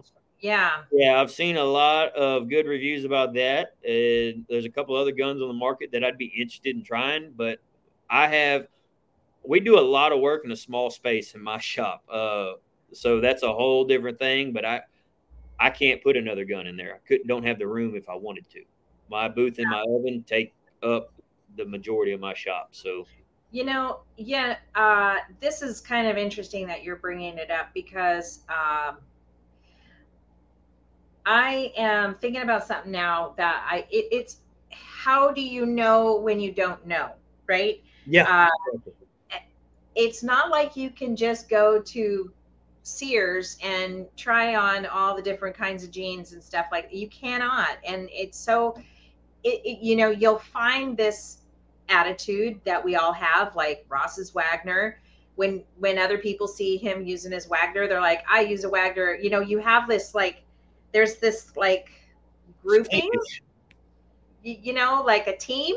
Mm-hmm, yes like a, it's almost like an NFL thing, you know. Mm-hmm. Um, but you don't know. I mean, yeah, you said you had a little bit of experience with a Wagner. Um, We're talking five, ten minutes. I mean, I just pulled the trigger. I I didn't mess with any settings, anything like that. So right. There's no way I could ever compare the two without spending. How much difference is there? I mean, that's that's always been the mystique. I keep waiting for the person to come out there and get all the guns out there, line them all up, you and know? then spray the, the, same part over and over again, or, or, the same similar part. You know, with it, one this gun, one that gun. That'd be interesting. That. Yeah, but who's you know they're not going to send us the seven thousand dollar gun, right? No, you know, exactly. So, I don't know. I'm going to try real hard when I get Jason on the show. We're going to try real hard. Yeah, he might know. He might know all about it. Who, he might. He might try. Yeah. So, um, anyways, well, let's get back to uh, since we've gone through most of the comments. Let's get back to like maybe some of your checklist things. I'm gonna pull up your. Um, let me pull up your pictures again. No. Uh, what do you do on your floors? Uh, is there? Did we talk about that? No, no. Well, also we, we, we dove in on the oven, and then you know we we kind of went from there. So on the floors of the shop itself. So so let me break this down. My shop is about thirteen fifty square feet, but it's long. It's narrow and it's long. Um, so on over half my shop takes my booth and my oven. You know, those those are spoken for. So my working space that I can move around in and you know fluctuate parts in and out of. Um, that's a whole other thing. So when I like on those pictures, when I pulled everything out of there, I pressure washed my floors from okay. there all the way out because my door is so big, it's wide open. You know, I'd kind of just burn off my booth and my oven. I pressure wash my floors. My entire shop floor is polished concrete, so it's very smooth. Uh, no, it's not like it's real dusty or anything from the floor itself. So I'll get in there and I pressure wash that off. After I sweep it and everything, obviously I don't want to make a muddy mess. You know, I usually sweep, sweep, blow down the walls, sweep it again, and then I'll pressure wash everything. And then at the very end of it, I'll mop everything just to get anything out of there, the yeah. last little bit out of there. And I like the smell of Fabuloso, and it makes the shop smell good for a little bit. So, yeah, it does, huh? For a little while. For a little while. And so I'll do that. Now, on that, like my booth side right there, I do not pressure wash inside there because I don't want to deal with rust or moisture stuck anywhere. Um, so that's a whole other animal on itself. And I wish we would have got a picture from the outside because I try to I don't always do it. And like this last time I didn't do it, but I try to hang some plastic or something on the edge of the booth to where it doesn't all blow out when I'm. Oh, right. Yeah. Okay. See what you're saying. Yeah. So it's not. That's because, the problem. Is you start cleaning a deep, doing a deep clean, you're you're asking for a lot of particulates in the air, and then eventually that it's all going to come down after all you've cleaned all your surfaces and then it'll get dusty again right exactly so so when i start this process what i start at is I pull everything out, and then I start on the booth.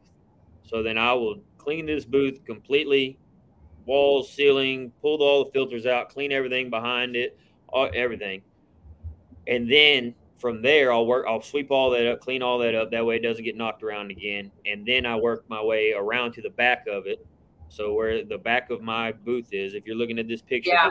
that wall, right. there is a six foot void behind that wall until the wall of my shop. So right. then I go back behind there and I clean everything and I work my way back around. And usually by the time I work my way back around, I have to clean this a little bit again because it's yeah. got some dust and stuff in it. Uh, so do you have a special vacuum or anything like that? I do not. I have uh we have some fans on the uh, if you're looking at this wall directly behind you, there is a couple of uh, fans, shop fans that just blow mm-hmm out they're mounted on the wall and they're uh, pass through. It basically is to help me cool down in the summertime because Texas heat in the summer is terrible. Uh, mm-hmm. But they'll they'll help me draw dust out and and just send it out. But no, I don't have a special vacuum. I have my one vacuum, my shop vac that I do all my two tones with and, and things like that. Um, so I'll sweep this up really good, and then I'll get it back in there in those those four pocket filter holes with mm-hmm. the vacuum and vacuum yeah. anything else that I need to vacuum out and then sweep as much as I can. And and, then I usually take the vacuum around the corners of the booth, the three sides of the booth. Uh, but by that time, usually everything's out, and then I will mop that area. I do not pressure wash inside that area. But after I wipe the walls down, sweep, blow everything down, sweep again, countless times. I think you I sweep probably four or five times to get all the big dust out. And then I wipe the walls down with the Fabuloso mixture I was talking about and then I'll mop this floor. The very last thing I do is mop this floor, and then I section that side off. Now that I've got that side of the shop cleaned, because mm-hmm. the very last thing I do is so the first thing I do is my booth. The very last thing I do is my oven. Oh, okay. Mm-hmm. I will mm-hmm. section that side off and then clean the whole other side. Vacuum, sweep, mop, pressure wash, do all that. Clean everything off one by one as I'm coming back in with everything and then at the very end of everything, then I'll go to the booth because I don't, or not the booth, but the oven because I don't want any blow by to settle down, you know, in there. So I, I go to the oven very, very last. But we sweep the oven so often that it's very rarely dirty inside what, Um, on let's talk about walls for a minute. Um, okay. I don't see a lot of powder up on your walls here, which is I don't know if you've already cleaned it. At here. this point, I've already blown down the walls. I haven't wiped them yet. When this picture was taken, I hadn't I haven't wiped them, but I have blown them down. Okay, so on this other picture here, um, this one here, when I saw this one, I was like, oh yeah, I hate yeah, this. See my walls there, and so that's the fan I was talking about right there. Uh, there's there's two of those across there. Yeah, these fans and this Yeah. fan here. Yeah, Yeah. but like, man, I mean, uh, I I- I don't know how how do you handle all this because when we moved out of our shop in Lahaina um, and stuff before we moved here, you know, I was like, oh my god, how are we going to clean these walls? And I mean, at that point, we had no, we hadn't managed powder and dust for a long time, like it, Mhm. for years. And on top of that, you know, there was this crossover period where we went from painting to powder coating and then back to painting and then back, you know, so you're adding in that, Mm-hmm. you know, sticky, sticky layer, I guess. Yeah, Yeah, a little, little tack layer. right. Uh, but ironically, when we went to move, we, and it was drywall. So this is, I, this looks like steel. So not that's so no, that's that's spray foam that's painted. spray foam. Okay. So the, it's got the shop wall, which is the thin sheet metal, uh, corrugated, you know, sheet metal. R Yeah. panel is what it's called. I'm not sure what y'all call it there. If there's a different name, you know, nationwide or whatever, but that's our panel. Okay. Uh, and then it's it's got a two inch layer of, um, I think it's closed cell spray foam on it. okay. And then I that's yellow when you do that. And then Yeah. I, Right. I painted my entire shop white after I did all Yeah. that. Yeah. Uh, but we, um, it was just drywall on either side of us, right? So I'm like, oh my God, how, it, how is this powder going to get off? And we literally took the hose and just went, whoosh, and it came it just a couple times and it just literally just ran off the wall. So thankfully, um, when you, you know, if you ever have to move out of a shop or, uh, you know, we were, we were lucky. I, I'm assuming it's you know, if you got drywall or something and the powder's landing on it, it'll come off. But you know, I it'd be interesting to see how people clean their walls. And So like this wall right here, um, I sprayed it with the air hose. Just hit it with an air spray. Ninety percent of that comes off. Like you can see on the um, on the uh, C channel right here, there the dust layer right by that billboard or the whiteboard. You can Yeah. see the dust layer on there. Ninety percent of all that stuff comes off with the air hose, okay, and then I will run through there with a broom, you know, and just kind of hit it real quick and knock Yeah. most of it off. Uh, I have hit it with a water hose before in the past. I've done that. Now, this last time that I just cleaned up, I didn't hit it with a water hose. I didn't need to. Uh, Right. Air hose and a brush pass and then another air hose. Did it's all cleaned up. And Yeah. No issues. But so that once you move away from the booth and the oven side of it, so where the last picture was, were looking at my booth. Where we're at right now is almost directly behind it. From that Okay. It's almost like I just did a, a 180 and, and Mhm. it. Um, so that's where the other side of the shop happens, and all that that wall is the easy. This part is the easiest to clean. Once everything's out, that's done deal, Bobby Neal. You know, you spray it down with the air hose, mop it, vacuum sweep it. It's, it's quick. how long did it take you? That took me. So that took me. I, I started cleaning. I was only going to do a little bit of cleaning. I wasn't ready because I had a lot of jobs right there at that time, and we hadn't scheduled it. So I was only going to clean a handful of things. I was just going to do the booth and the oven. But then when I started doing the booth the day before this picture, I was like, okay, we're if we're doing it, we're going to go ahead and do it. So Right. this took me. This is a full day. The day before, I'd started cleaning the booth, and so I blew down the walls and everything, but I hadn't done the deep cleaning. Mhm. Uh, but this day, where this picture was taken, I started probably about. I dropped my kids off at school at eight a.m. So I bet I started probably about eight thirty, and I was there till about ten o'clock that night. So roughly fourteen hours, but moving everything out, starting from this side to that side, and then cleaning everything as it came back in. It, Yeah. it was probably twelve to fourteen hours. I'd, I'd bet. Did you find anything that you lost? A lot of things I lost. A lot of a lot of drill bits, a lot of uh, wrenches that had been lost. Um, I had so that workbench that's in this picture. Mm-hmm. It sits if you look if if in relation to this picture, if you look immediately to the left, if we could pan over, which you can't, that's where that workbench sits, and that thing gets so full of whatever powder I'm using, anything like that. Just if I'm switching from this job, like today, I did four different colors today. So in the, you got to think in the middle of changing all that, I just toss it somewhere and then go to the next job. That thing gets full. Um, it's it's it's wild how we have two of them that Ross built. They're on wheels as well. They're approximately four by eight, one smaller, slightly smaller, left over from our painting days. These mm-hmm. things are so rickety. They're about ready to ready to give out.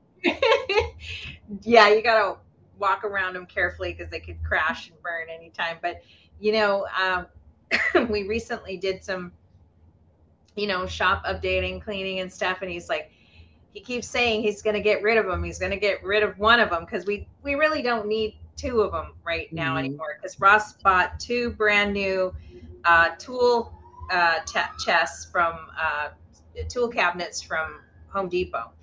He's got more than enough room for tools. You yeah, know, powder coating doesn't require a lot of tools, anyways. But like mm-hmm. you know, he's got more than enough room uh, for everything. And so, but he has yet to throw one of them away. So I don't know, like sentimental value. he just, I think he's sentimental. That's yeah, very, very sentimental. I think he's sentimental. See, I have way more tools than I need for a powder coating shop, but that just came from years, and I now finally have a place to put my tools. You know, I work on vehicles and all that growing up and all throughout the years. But uh, so I have way I have one of those big Husky tool chests from Home Depot as well, and so all my tools stay fine. That bench over there, that that workbench, I end up like the other day I went through when I was cleaning everything. I did ended up doing powder inventory, and I had powder I didn't even know I had because it was sitting under layers. Uh, yeah, that's another. That's a conversation for another day. Yeah, for sure. go deep into some powder inventory. Okay, Rich King says, "Hey, I'm here. Better late than never." Hey, Rich. Hey, what's up, Rich? Thanks for joining us on the show. Maybe someday we'll have you join us. Uh, okay, let's see. Um, oh, Paul Peters. Uh, if you have any thoughts on making a sealed room with a filtration system, this is my next major move in my shop. Yes. Um, mm-hmm. Yes, yeah. I, I, don't know how you you and Ross feel about that, but that is a huge thing for me. I, I want I want to seal. I want to make a blast room, and I want to make a sealed room where all we do is powder in there, and it that's where the booth and the oven is, and everything else is separate. But like I said earlier, my my shop is small. Uh, we're working like we honestly, me and my wife are day and night right now looking for a newer space because we've outgrown this space. Really? Yeah. Uh, but it's just a whole. I mean, that's a whole process. I don't know if you've y'all moved shops oh. thing, but I mean, you, you got to think if we find a place tomorrow, I'm I'm looking at probably 10, 12 weeks of being down, if not more. You know, between moving and gas line and electrical. I don't know how things move over there on the island, but over here it doesn't move fast. So yeah, it, that'd be a whole. Yeah, so our move was like a romance novel, lots of drama. Lots of drama, yeah, and that's that's how it'll be here. Where I mean, last last week, so I did all this cleaning last week, and so last week I didn't do any powder coating and I actually scheduled a few tours for a different couple different properties that we are looking at right now too, just because Good. we've outgrown this. But I want a sealed room for just powder coating. The booth and oven would be in that place. We didn't take parts in one place, you know, receipt, shipping and receiving in one place, blast room, you know, all that. But it just comes with expansion and, and having a bigger shop. Yeah. I have a. You have an office at all, or no? I have a rolling desk that you can't yeah. see it in all that mess over there. Uh, but I have a rolling desk that I set up every day, and when my wife's at the shop, she puts it where she wants it and does what she wants to do, and yeah. that kind of thing. But um, yeah. there is a set of offices in the front of this building, but they ended up getting rented out to somebody else, and so we don't have that anymore. It's just originally we had it, but now we don't. So I'll tell you, this office is, it saves my marriage this office because i can shut that door and not see him all day long and mm-hmm. i'm okay because i'm doing me he's doing him and if we open the door we're like you know yeah and that's how it is that's how it is at my shop too like, my wife will pop in and she'll do a handful of things she's like all right i've had enough of you and then i'm going this way and, oh man we need to do a show on husband and wife teams It'll be good. enjoy that. I, uh, we probably wouldn't be able to get a word in edgewise because she she'd have a lot to say about that. okay, so yeah, I guess that kind of goes into this first question. I, I kind of going backwards here a little bit, but um, do you yes. blast powder in the same? Yeah, I, I, mean, I think a lot of us do, and that's why we're talking about shop maintenance. yeah, so that's the. Uh, it doesn't matter which way you slice it, and uh, it doesn't matter how big of a place you have. Powder coating is a messy business, right? Can we can we all agree on that? It doesn't matter. Sandblasting, it doesn't. You have the best containment. You're still going to get blast particles and, and media everywhere at, at, to an extent. And then powder, it doesn't matter how good your filtration is. Powder is going everywhere. I mean, I, I could probably lean into this, and I bet I got blue, red, and black in my ear right now. and I mean, I had my hood over my head all day and mask on, and but powder's a messy business. So, yeah, we, I do it all in the same building and that was my kind of you know always been my kind of pandering there was like well if you have a separate room that does blasting and another room that does powder coating which one is the dirty room there's no telling I, I, couldn't tell you which one i mean uh, obviously your blast booth is going to be super dirty but i mean right outside that door it's got to be collecting all kinds of media and runoff and everything like that, and then yeah. you know powder coating. Like I said, it doesn't matter. It's funny, like this picture you have up on this on the top runner of that wall right there. Yeah. I was scraping, not scraping, but when I blew it off and was sweeping it and everything, there was uh metallics, like just metallic powders and stuff like that coming off of it. So, and that's on the opposite end of where my booth is. Is so powder's getting there no matter what. Right it's a dirty business. That's why it's so important to keep up with the cleaning on a regular schedule. I should be better at it, honestly. Like I, I'm not as good as I'd like to be on it, but yeah, well, you do what you can, and then you know, you or you have what happened to you earlier, which is why you got into this. Is you had a yep. little catastrophic. I ruined a job and lost hours and money and everything else with that. So it's yeah. it's just very important to, to keep it all clean if you do it all in the same building. I know there's guys on on a lot of those forums and all around the nation and everything that have these separate rooms and everything. But as a job shop coater, as like myself, I don't have that luxury. I don't have those separate yeah, so, buildings.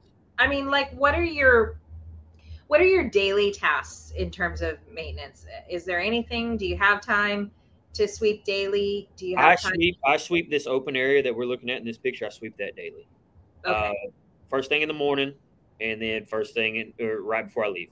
So it, it doesn't matter which one. I always sweep it. Now, if I did a good job the night before, the morning, it's usually not bad or anything like that.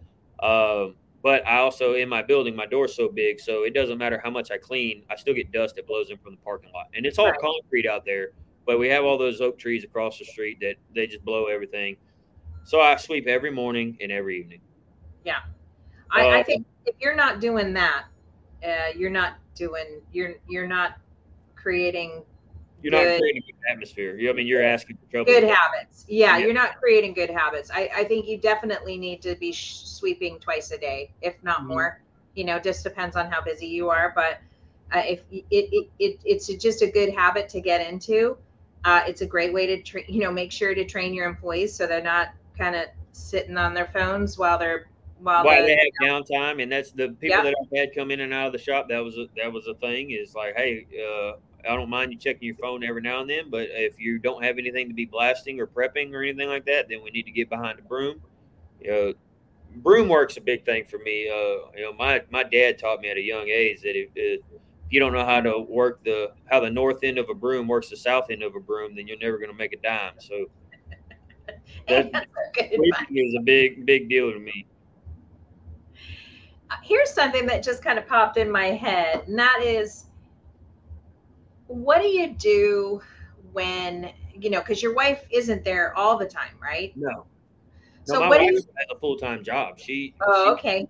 so she has a full-time job but she has the luxury that she works it's kind of remote. It's it's in and out. She goes to the office a couple times a week but her and her boss are really good together. She's a financial advisor so uh, yeah. they she just kind of goes and comes when she pleases uh, so she might pop over the shop and spend all day there, and then sometimes she's like, "Hey, I got a meeting, I got to go," and so she bounces in and out.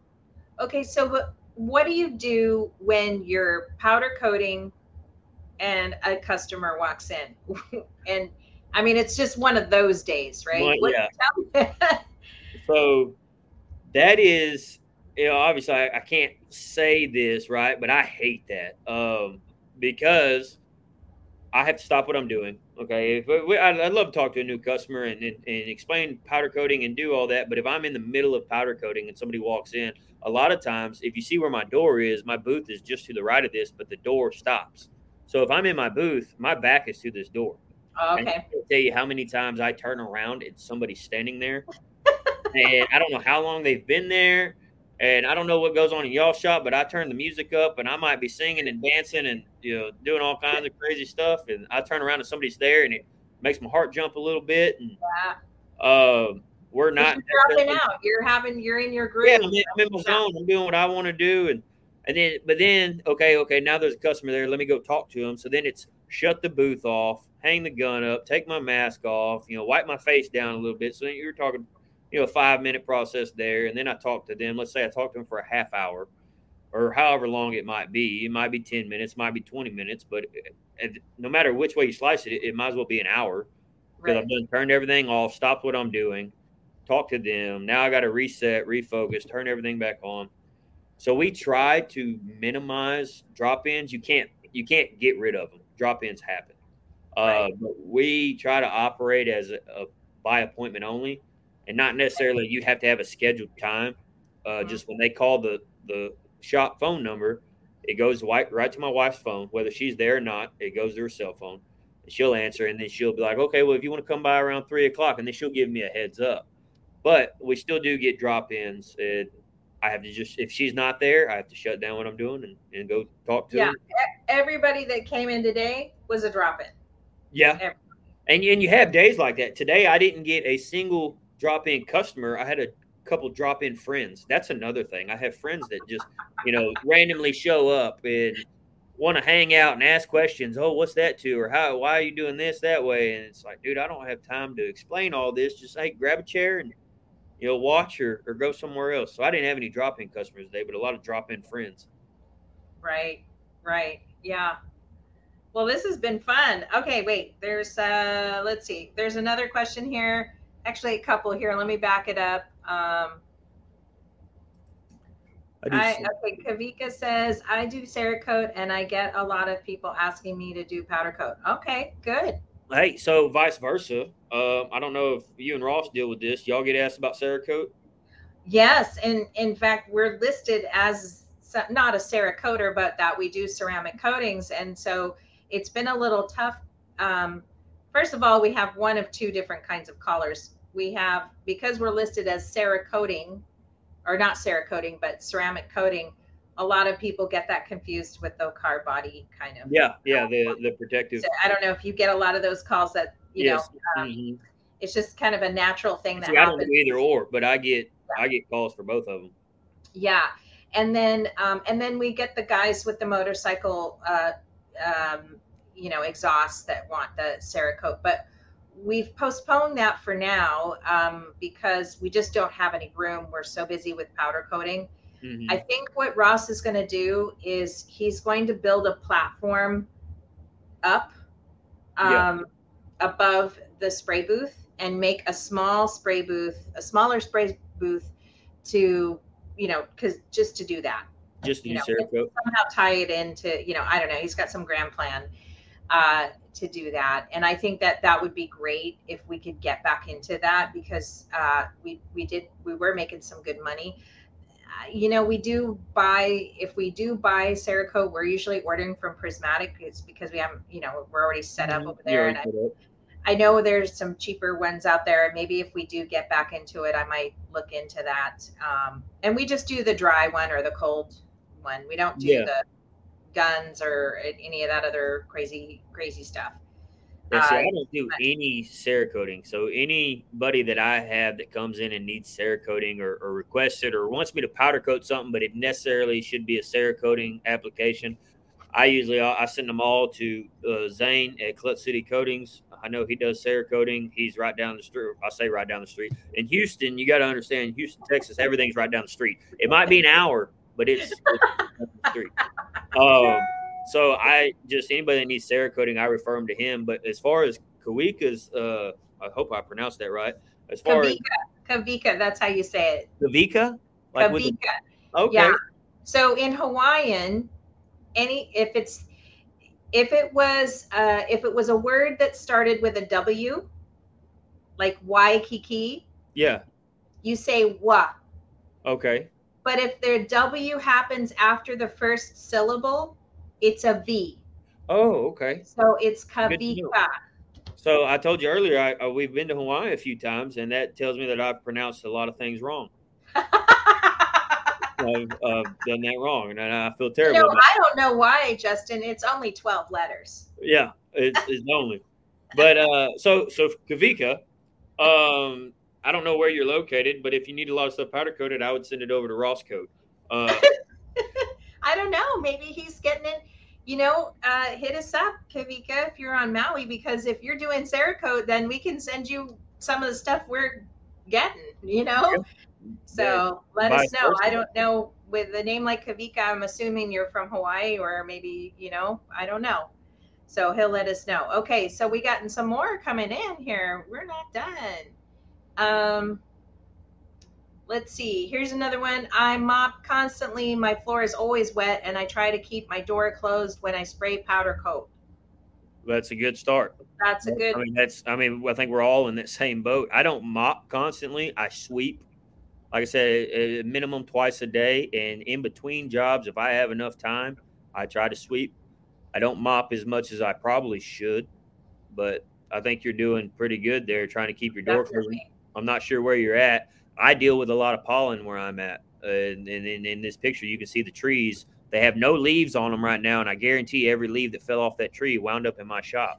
There's probably some. There's some of them leaves right there on the floor right now in this picture. Um, so if you're keeping, yeah, and I think closed, keeping the door closed is a good idea. I'll tell you, in our experience, uh, couple times. This is before we moved here. A couple times we had a guy uh, doing some woodworking a couple doors down mm-hmm. on like a, a, weekend or something, and um, he was sawing or I don't know what he was doing, and it was just all of it was blowing.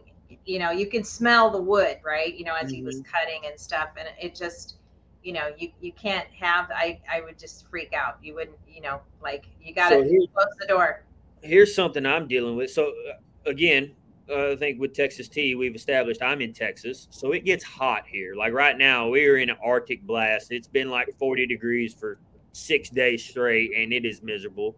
I know that's not cold to 90% of the world, but at least for me, it is. I don't like being cold.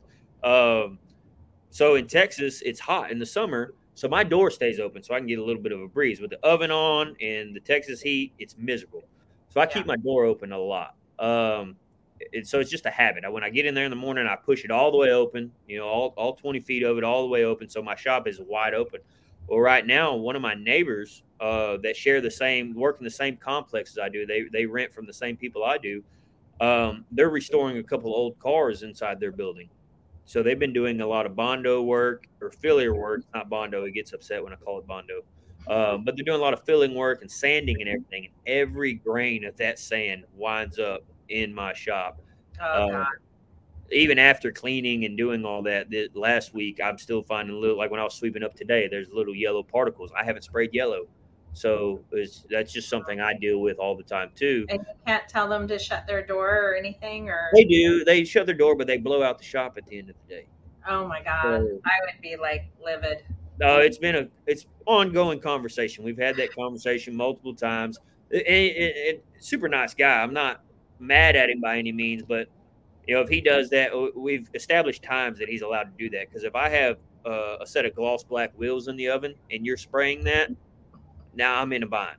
That's gonna, mm-hmm. that's gonna, uh, I'm in a bind. So let's just make sure that my oven's not on. He's good about it. He comes by, hey, is your oven on? You got this? Because where the his shop door is, is at the back of my shop. Where the way it kind of lays okay. in is at the back of my shop, and my oven intake is right there. So okay, anything there, there's a small little gap between the the main frame of the buildings and everything, so things mm-hmm. can get by there. But any little particle that he's blowing out of his shop comes into mind. So Yeah. it's an ongoing conversation. That's something I've been dealing with a lot here lately, and that's kind of the main reason why I tore everything apart last week and did all this because I was just my shop was coated in yellow bondo material. I was like, Yeah. I don't want that to become Well. I mean, the the the the only comment that I have on Paul's comment here is that if your door is closed, how are you going to uh, accommodate customers stopping in? And so, like, I don't know I how your setup is, but that was always the battle, right? You know, Mhm. you you got to have your door down because of contamination, maybe, or next door neighbor, or whatever, and then or weather, even Yeah. weather, right? You know, like, uh, how do you, you know, you can't you can't have that every Well, day. it's You're not not gonna dealing- get customers. Y'all have an office, like by the looks of it, y'all have a storefront or Yeah. something, right? Yeah. Oh, uh, yeah. No, I don't have a storefront. Yeah. Oh no, we have. Yeah, just um, peaceful customers can walk in and they see you. Oh, here, I'll show you. Okay.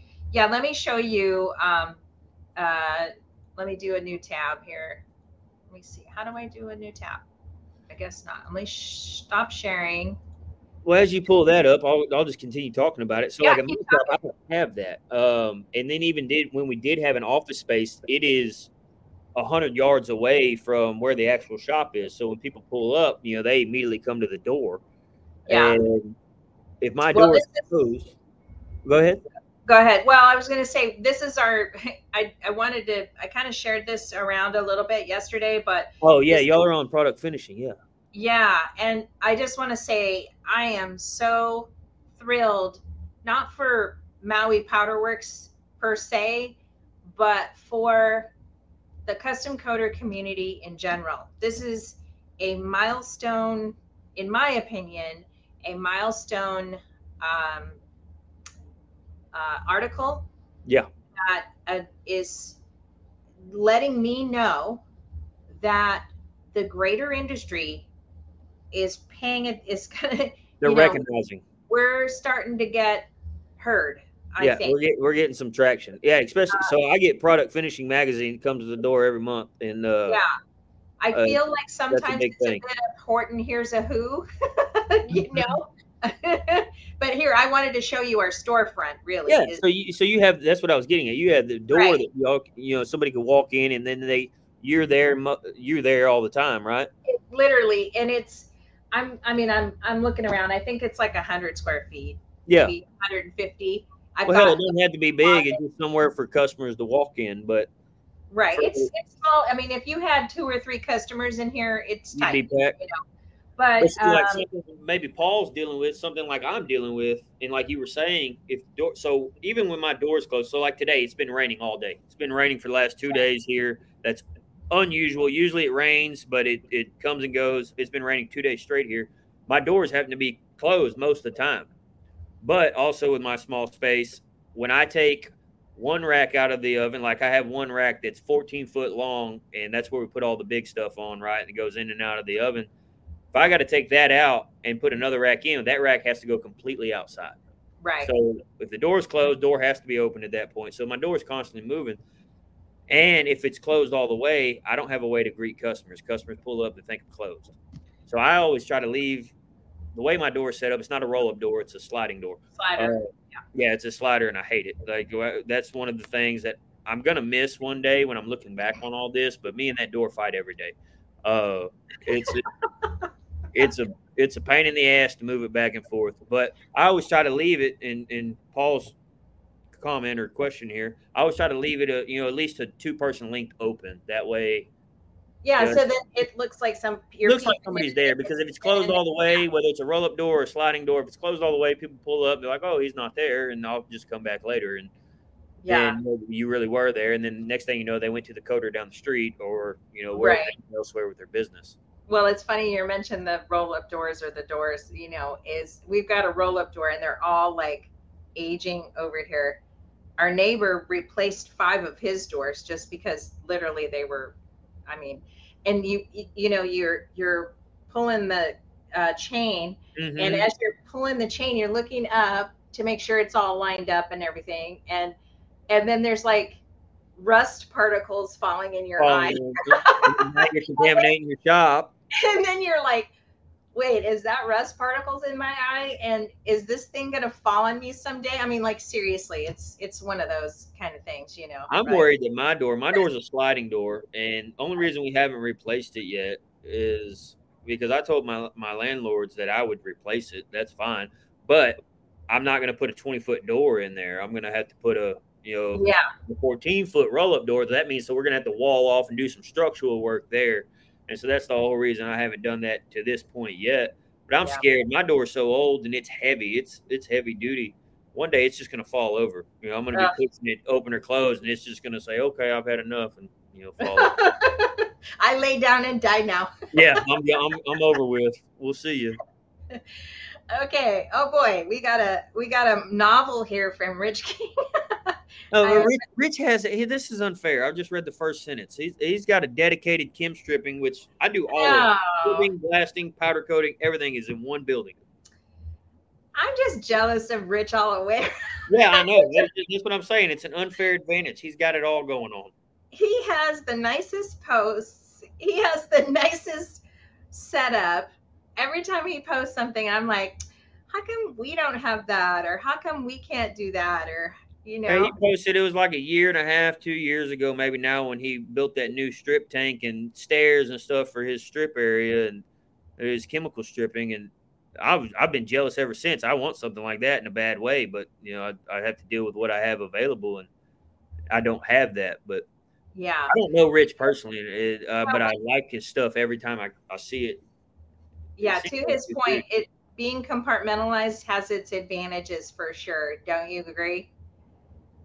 my powder room finished ports. Oh yeah, I would definitely say if uh if I had a car if I could stand alone do things like he's talking about, like have you know chem stripping here, blasting here, powder coating here. I mean all of us, not just me. I think all of us that that's very nice. That'd be Yeah. cleaning would be a hell of a lot easier, I'll tell you that. Yeah, and you know, I think Ross, like when we when he finally broke down and said, "Okay, let's hire somebody," um, you know, it was. I think one of his biggest things was, um, y- you know, is there going to be enough room for two people to be walking around in here? you know what I mean? Fight with every day, and that's why I haven't actually brought anybody on full time. Yeah, but Be- you know, I I guess I guess he was more concerned for the employee then the employee would be concerned.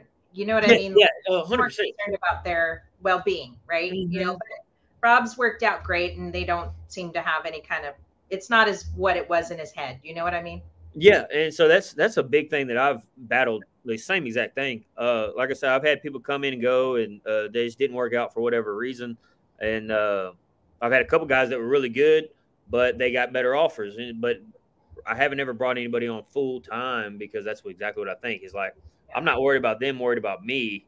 But with if us in close proximity, um, I, I'd worry about me over managing them or micromanaging them or, or stepping on, not stepping on their toes because it's my business and whatever. I want them to do what they need to, what I expect them Right. to do. But I know how I am, and I know that in that close proximity, I'd, I'd kind of be uh, micromanaging them a lot more than I probably should, and I've caught myself doing that. So that's why I've hesitated on bringing somebody in on full time. But that's also just got to a point where I don't have a choice. So I, Yeah, in order to grow, I'm going to have to figure it out. yeah. Hi. Hello. I just had a customer walk in, so Oh, okay. no, we're fine. Um, what I'm going to do is just let everybody know that I popped the link to this article in the chat. So check Oh, it out. for uh, product finishing, yeah. Yeah, and then what I'm going to do is I'm going to pop up this next um, comment, and then I'll just have you talk, and I'm going to turn off my mic for a second. Okay. Okay, perfect. Yeah, I'll, I'll read it out here. I see it. So I'm new to the industry. I'm using Harbor Freight Blast Pot with upgraded plumbing. 100 pounds of media only lasts me 10 minutes before I have to sift. I spend so much time sifting. My side feed gun doesn't give me So it sounds to me, um, so I use a Harbor Freight pot too. It's got a Mary Blast um, tap kit on it, and I use that in my blast cabinet. So anything out, anything larger that won't fit in my uh, Skat Blast cabinet, I take out back and, and we blast it out there. And then anything super large, I outsource. um, to another guy down the road. That's all he does is blasting. But for your harbor freight pot, if you're going through 100 pounds of media in 10 minutes, you need to turn the valve down a little bit. It sounds like you're just spitting out sand or media, uh, and you're not getting a, a good pressure buildup behind it. Because even when I use my Harbor Freight pot outside, 100 pounds of media will last me for a little bit. That's having 120 psi go to it, and then I have my my other valves cracked and throttled to where you know I'm getting a good mixture of air to media ratio. 10 minutes is pretty quick. It sounds like you have it wide open and you're probably not getting an efficient blast out of that. I'm not the expert on that. That's just how I think about it, thinking about my setup because I use the same thing. I, I don't know what upgraded plumbing you have, but I use a Harbor Freight as well. Um, and then uh, you use a siphon feed gun for your powder. I've never used a siphon feed gun for my powder, so um, think the Harbor Freight has a siphon feed gun now. Uh, back when I used the Harbor Freight gun, it was just like the Eastwood, I mean, cup gun. I, I guess it's the same thing. Um, I mean, I, I am not the right person to answer that. Maybe when she gets back on, she'll she'll be able to tell you all about it. I would recommend first off, your pot's fine. Your blast blast pot's fine. You just need to fine tune that thing. Shoot me a message and I'll help you with whatever I can because uh, the blast pot's fine. But as far as the powder gun, I would look into um, the next model up gun, which would be in the thousand to two thousand dollar range gun, um, to see and just get away from the siphon feed gun. Like I said, I haven't used a whole lot of those. I use a, uh, use a Gema, so I don't I don't know. Um, I don't have those issues. They kind of serve it up on a silver platter too. It's it's really unfair. Uh, like I said, I used to use an Eastwood dual voltage gun, but that that Gema just serves it up on a silver platter. That's the easiest part of the job is once you know your KVs and, and your microamps and things like that, it makes it easier. Um, I wouldn't upgrade the blast pot though. That's your last question. I'm, I'm kind of skimming through this again, make sure I didn't miss anything and uh, higher CFM for your siphon gun would it's that would I think a little bit more pressure would probably help. Um, but as far as your blast pot goes, your blast pot's fine. I don't know what kind of plumbing you have on it. Like I said, uh, you might need to change out a few of the the uh, internals on it, whether it be larger diameter or smaller diameter for your plumbing. But your pot's fine. I'm not sure what psi you're running to that either. Like I said, I keep mine on 120 psi, and I have running out of 100 pounds in 10 minutes. That's outrageous. It, you're spending a lot of time on that. So, uh, you back? I'm back. Yeah, so I don't know. I answered his question as far as his his his um, blast pot and things like that because I use the same setup. I don't know what upgraded plumbing he has, but I use the same setup. So I gave him my kind of rundown of it. But as far as a siphon feed gun, I don't really think I'm the best person to answer that because I don't I don't have that issue. You know, I use I'm not sure what kind of siphon gun he's using. Yeah, let me I'm using Harbor um well, all I can tell you is uh we did talk about CFM, we did talk about media, and uh, we did talk about um, uh, we've also had so we've had like four or five different shows on blasting. So I would just scroll through, and I know like uh, if you see something that says uh, Joe Taylor, um, not not Joe Taylor, uh, Jeff Taylor. Jeff Taylor's been on the show a couple times. He's from um, BlastOne, and then I had uh, in terms of safety and beryllium and all of that. I had the uh, uh, vice president of Garnet USA out of Texas um, that talked about beryllium and silica and all that. And then I had uh, show number 50 was uh, Brandon Acker from Abrasive, a Titan Abrasive, talking about dust collectors and stuff like that. So you, sh- uh, I would say, as far as I remember, you need to have a high CFM yeah, you definitely need a high CFM for yeah. your blast pot, but I use the same blast pot he's using. And then, oh, I see. Um, and I use it indoors and outdoors. But running through 100 pounds of media in 10 minutes. Oh no, that's bad. That's outrageous. It sounds like he doesn't have his uh, mixture right, like his air to media ratio right. Sounds like he's probably got his media wide open and air probably is throttled down. If I was to guess, it's more. You need more air. I think yeah. you need more air and less That's media. Where the CFM comes in. Mm-hmm. I think it's what is it 150 in in the show we talk about it. So go through all those podcasts, just kind of scroll through them all. Um, Roscoe, uh, what is it? Well, it's you can go anywhere um, to find the episodes, but Okay, let's see. Go on to the next one. Michael Anderson says, "Oh, Rich want Rich. This is a question for Rich. Maybe Rich can. Oh, he's so Michael Anderson is a guy that I'm working with right now on a stripper because I know I don't know if y'all have had to deal with any stripper, uh, chem strippers, but um, it's hard to get any of them. Uh, everybody's a couple weeks out. You know, 12, better, 14, 16. It is getting better. Yeah, I talked to Valerie from Benco, and she says it's getting better.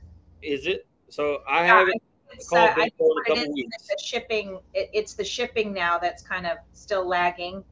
Um, the chemicals are starting to come back in, mm-hmm. and um, I, I, would say it's it's across the board. It has nothing to do with Benco or yeah, no, it's it's everywhere. It's uh, I mean I've talked to half a dozen different companies.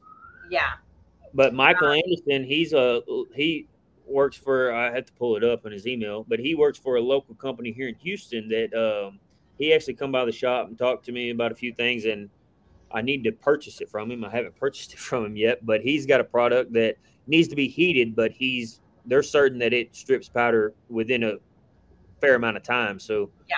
I will be posting about that once I get it and everything. I need to purchase it from him, and me and him still and have. We too. We just bought the Benco six wheel strip tank, the Echem one. Yeah. So, so we haven't we haven't quite. It installed relatively easy. I'll just give you this. It installed pretty quickly. Mm-hmm. Um, I guess the humbug thing for us was we had because right here in front of my uh, desk here is where the electrical panel is. Yeah. So unfortunately, we had to re you know we had to locate if you see the wood there, that's our blast room, and then mm-hmm. behind that is where the uh, uh, is where the new tank is, in in our stripping, you know, little area. So, um, you know, we had to run a fair amount of electrical to to get to over there that. to the panel. Yeah, so that that was a um, a little bit more than we had anticipated. I mean, in terms of like, wow, okay, yeah, we got to run it around the whole shop almost. Um, so when here's we, with, with, my oh sorry go ahead, go ahead well i was going to say when we turned it on um, it's got some kind of sophisticated pid and it was taking it seems to take a long time to adjust to heating oh really and it says that it's an auto tuner type of pid I don't understand that just yet. And there wasn't really, I mean, they did, I just want to let you know, Benco set everything that we needed uh, up front, just so you know. I mean, there was nothing to read, more to read. Yeah. Uh, she reached out to her rep that is in charge of these uh, control panels, and he sent and emailed us too as well. So uh, it's just something that we need to kind of figure, you know, figure out. We weren't sure if we had you know, maybe we didn't wire it up right or something. So Ross is still, um, I guess, troubleshooting it right now. It, it does turn on and all that stuff. It's just fine. It runs just fine. It's just uh, how soon does it get to temp? That's the problem right now that we're working yeah. through. So. Yeah, it takes takes a little bit of time. So yeah. hopefully here soon, uh, like I said, I'm me and this Michael Anderson, uh, we're working in, together right now. They he's got a product he thinks is comparable to uh, a bunch of the strippers on the market and less dangerous. Uh, I have, a, I don't know about Ross or anybody that deals with y'all, but I have a few scars on me oh. uh, from different things, different strippers, and uh, he. This is supposedly comparable to B17E. It just needs to be heated a little bit. Um, and so I'll be posting a review about that here in a couple weeks once. I post from him and get everything situated, I'm building the tank right now. Me and him were actually texting earlier today because we're working on building a tank for it right now. Awesome. So hopefully I'll be able to give a review on that and then maybe send a little business his way if, it, if everything works the way it needs to. Absolutely. You know, um, I'm all for sharing whatever and whoever products are willing to come on the show and talk about whatever it is they have, you know, um, we need to get as much out there because, you know, maybe you are close, you know, maybe you're closer to this guy and it's easier to do that than somebody else. You know mm-hmm. what I mean? Mm-hmm. Um, okay. Oh, Kavika, you're in Wailuku. Come by the shop. Come say hi. Was that on the same island? Yeah, that's in next town over. Oh, yeah. Yeah, definitely. Come on by. Open invite. Um, it collects the dust as it falls. I don't know. I think that was just a response to um, the wet floor. The wet floor, yeah. Well, that's better than than you know it floating around in the air. But he's located in Michigan and have oh cottonwood, yeah, all kinds of pollen crap, yeah. Rich King knows what I'm talking about. Yeah. That's why Rich King is compartmentalized and has different setups. yeah. Now you That's know. we're all yeah. jealous of his setup. Rich King says, no kidding. Uh, doorbell. Doorbell. That says, yeah. Okay, good. There right. you go. See, you solved that problem. Yeah, you got it going on. Yeah. Or a, a, ring or something. One of those, yeah, things you can put on the doors. Uh, um, and he says you need to have a fresh filtered air coming into the shop. Hmm. Mm-hmm. Yeah, maybe in the wintertime especially, huh? Or I don't know. I don't know if it's different in the wintertime than summertime over there. I don't know. In the, in the wintertime here, I have my door closed as much as possible. Like I said, I have to open and close it throughout the day. But if as long as I have it closed, and I sometimes leave my oven door open to heat it up. Yeah. I do not like the cold. I'm not a fan of cold. I don't know how you boys do it up there in Michigan, but it's I don't like it. It's, it's not a thing for me. So I keep it as hot as I can in my shop. Yeah, yeah. Well, this has been awesome. I don't know if we've talked about everything um, in cleaning and stuff, uh, but I know we've covered a lot of the basics here with this show. And, yeah, and uh, if there's anything that we missed, I mean, we can obviously circle back and, and do it again. Yeah, absolutely. And, you know, send, you know, if you have any questions, because this is going to end up on it right now, it's live on YouTube and Facebook and a few other places, but uh, if you have a question that we didn't answer, if once we've posted it, and you know, we can go, certainly go through those questions and answer them as well. Um, so I, I'm just thrilled that we've had a great turnout. This has been perfect timing because part of it is just trying to figure out when people are around to be watching mm-hmm. and have the free times to enjoy and hearing about you and and stuff like that you know yeah and going back and forth with the comments i mean that was that was awesome yeah, and tolerating my customer coming in a phone ringing. And, I, I know it's middle so, of the day over there, so I could never do this in the middle of the day of mine. yeah. Awesome. Well, thank you, everyone, and uh, look forward to seeing you on the next live. I'm going to be going to Powder Coating Week next week. Uh, I've got two shows that I've recorded, so I'm hoping to kind of try to get some some of them started and put out before I leave. Uh, not sure I can do that, but I'm going to try. And um, what else? I, I might be gone for a couple weeks, but I'll be online and, and stuff. And, you know. Oh, y'all just traveling all over the world between you and Ross. Come on. going down to Florida. He's going to Vegas. I know. I don't. I think it's better that way. Go. That's a long flight for you, huh? Do you do you have to? Is it? It's not direct, huh? You have to stop somewhere. Uh, yeah. I leave at 11 o'clock at night from Maui and I fly into LA and then at six o'clock. So I'm hoping I'm going to take a lot of like sleepy pills, mm-hmm. you know, and, Sleep and try to.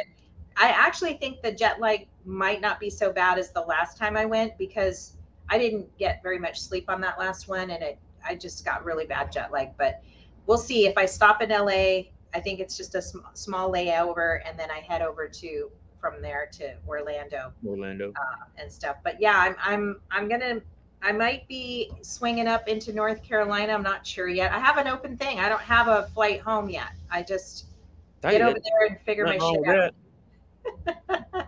nothing wrong with that. Make a vacation out of it. Yeah. All right. Well, everybody, thank you again for joining us. Uh, you can always follow us, like us, sh- sh- subscribe. subscribe. I don't like saying that stuff, but you know what I'm talking about. So we'll see you next time. And uh, thanks again, Justin, for gracing us with your you know time and ever. I know it's time. It's late over there. You got kids. Mm-hmm. Thank you.